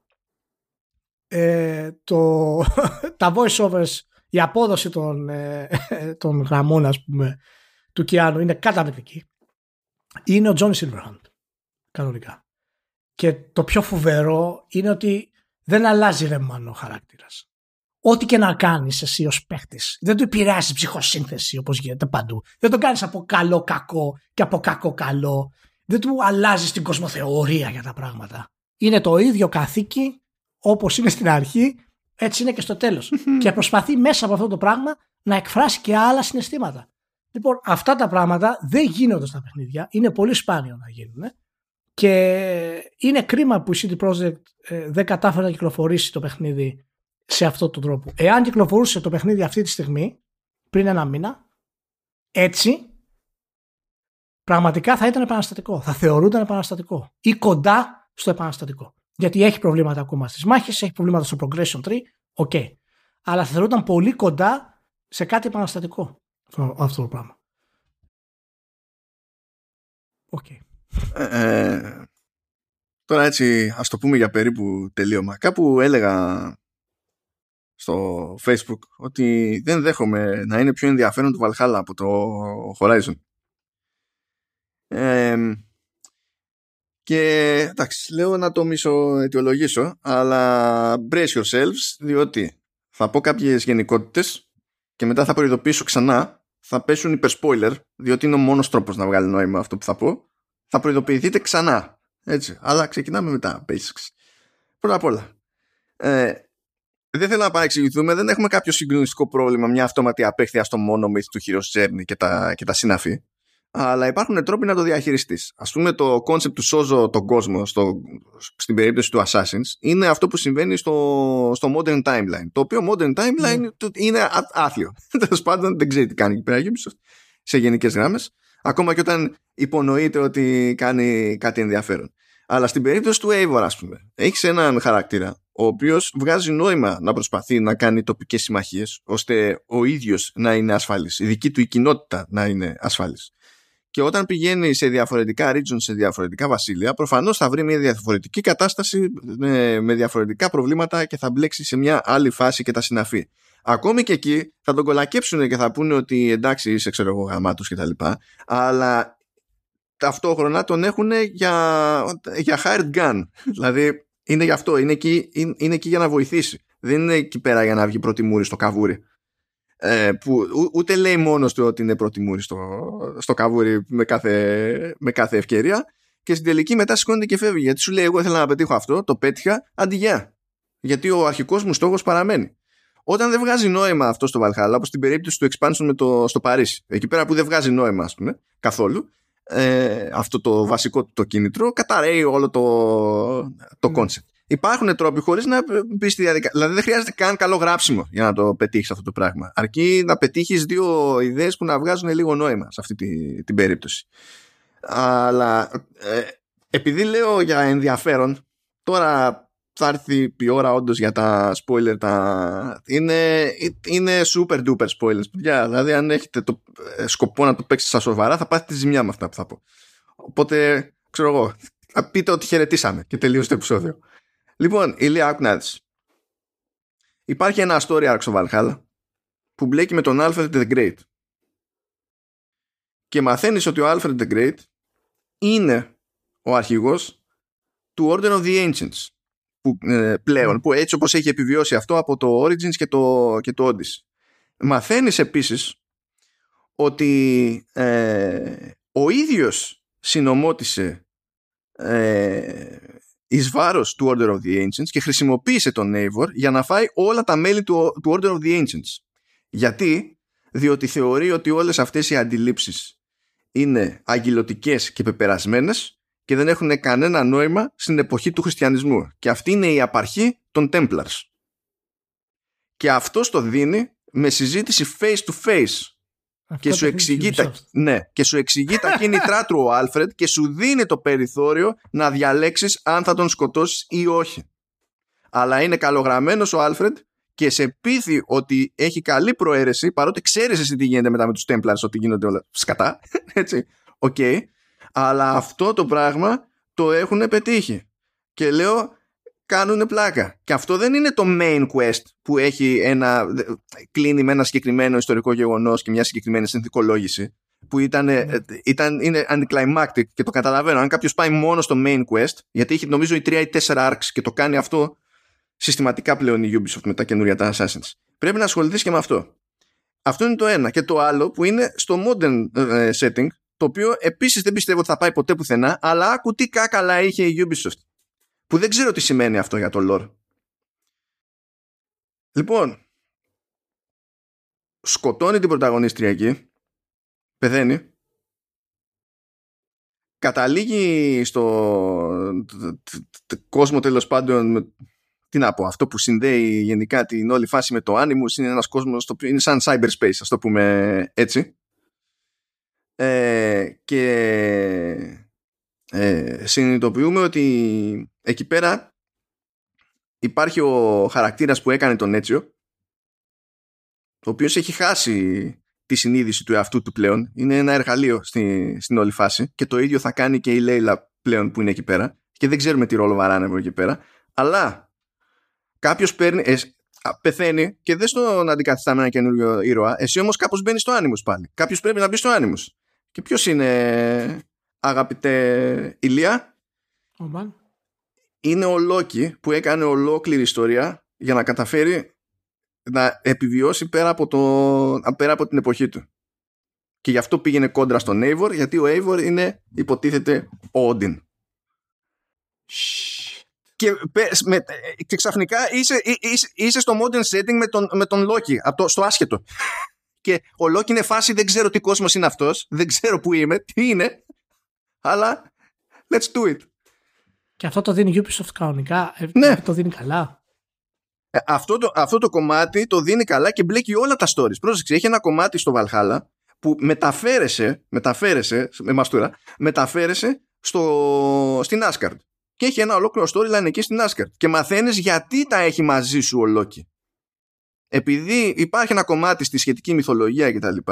που του εχμαλώτησε στο γιο που ήταν λύκος κτλ. Και, και υπάρχει μια κόντρα με τον Loki. Και αυτή εκτείνεται μετά, γιατί οι θεοί των Asgard είναι και καλά, ξέρεις, σαν τους θεούς που εμφανίζονται και στα υπόλοιπα Assassins και τα συναφή. Και κάθε φορά που κάνει κύκλο με Ragnarok, αυτοί βρίσκουν έναν τρόπο να σώζουν τις συνειδήσει τους και να επανέρχονται και κάνει σαμποτάζ εκεί πέρα ο Λόκι για να καταφέρει να την κάνει και σκάει στο present day. Και είναι ο πρωταγωνιστής πλέον. Στο... Και λέω, δεν έχω καμία ελπίδα για το τι θα κάνει στο modern setting με αυτά τα δεδομένα η Ubisoft. Αλλά κάποιος μπήκε στη διαδικασία και σκέφτηκε αυτό το πράγμα. Και μετά είπε θα το κάνω. Και κάποιος άλλος του είπε ναι. Λοιπόν, ε, για να κλείσουμε, έχω το προσωπικό μου top 10 το 10 καλύτερο open world ανανεωμένο ε, θα το παρουσιάσω αυτή τη στιγμή για να το όσοι δεν έχετε παίξει τα πράγματα να πάτε να το παίξετε. Για, για πάμε, κάτσε να δω τώρα. Γιατί θα έχει κάνει τουλάχιστον μία λαδιά επίτηδες για να σπάσει την νεύρα και θέλω να δω ποια, ποια θα είναι.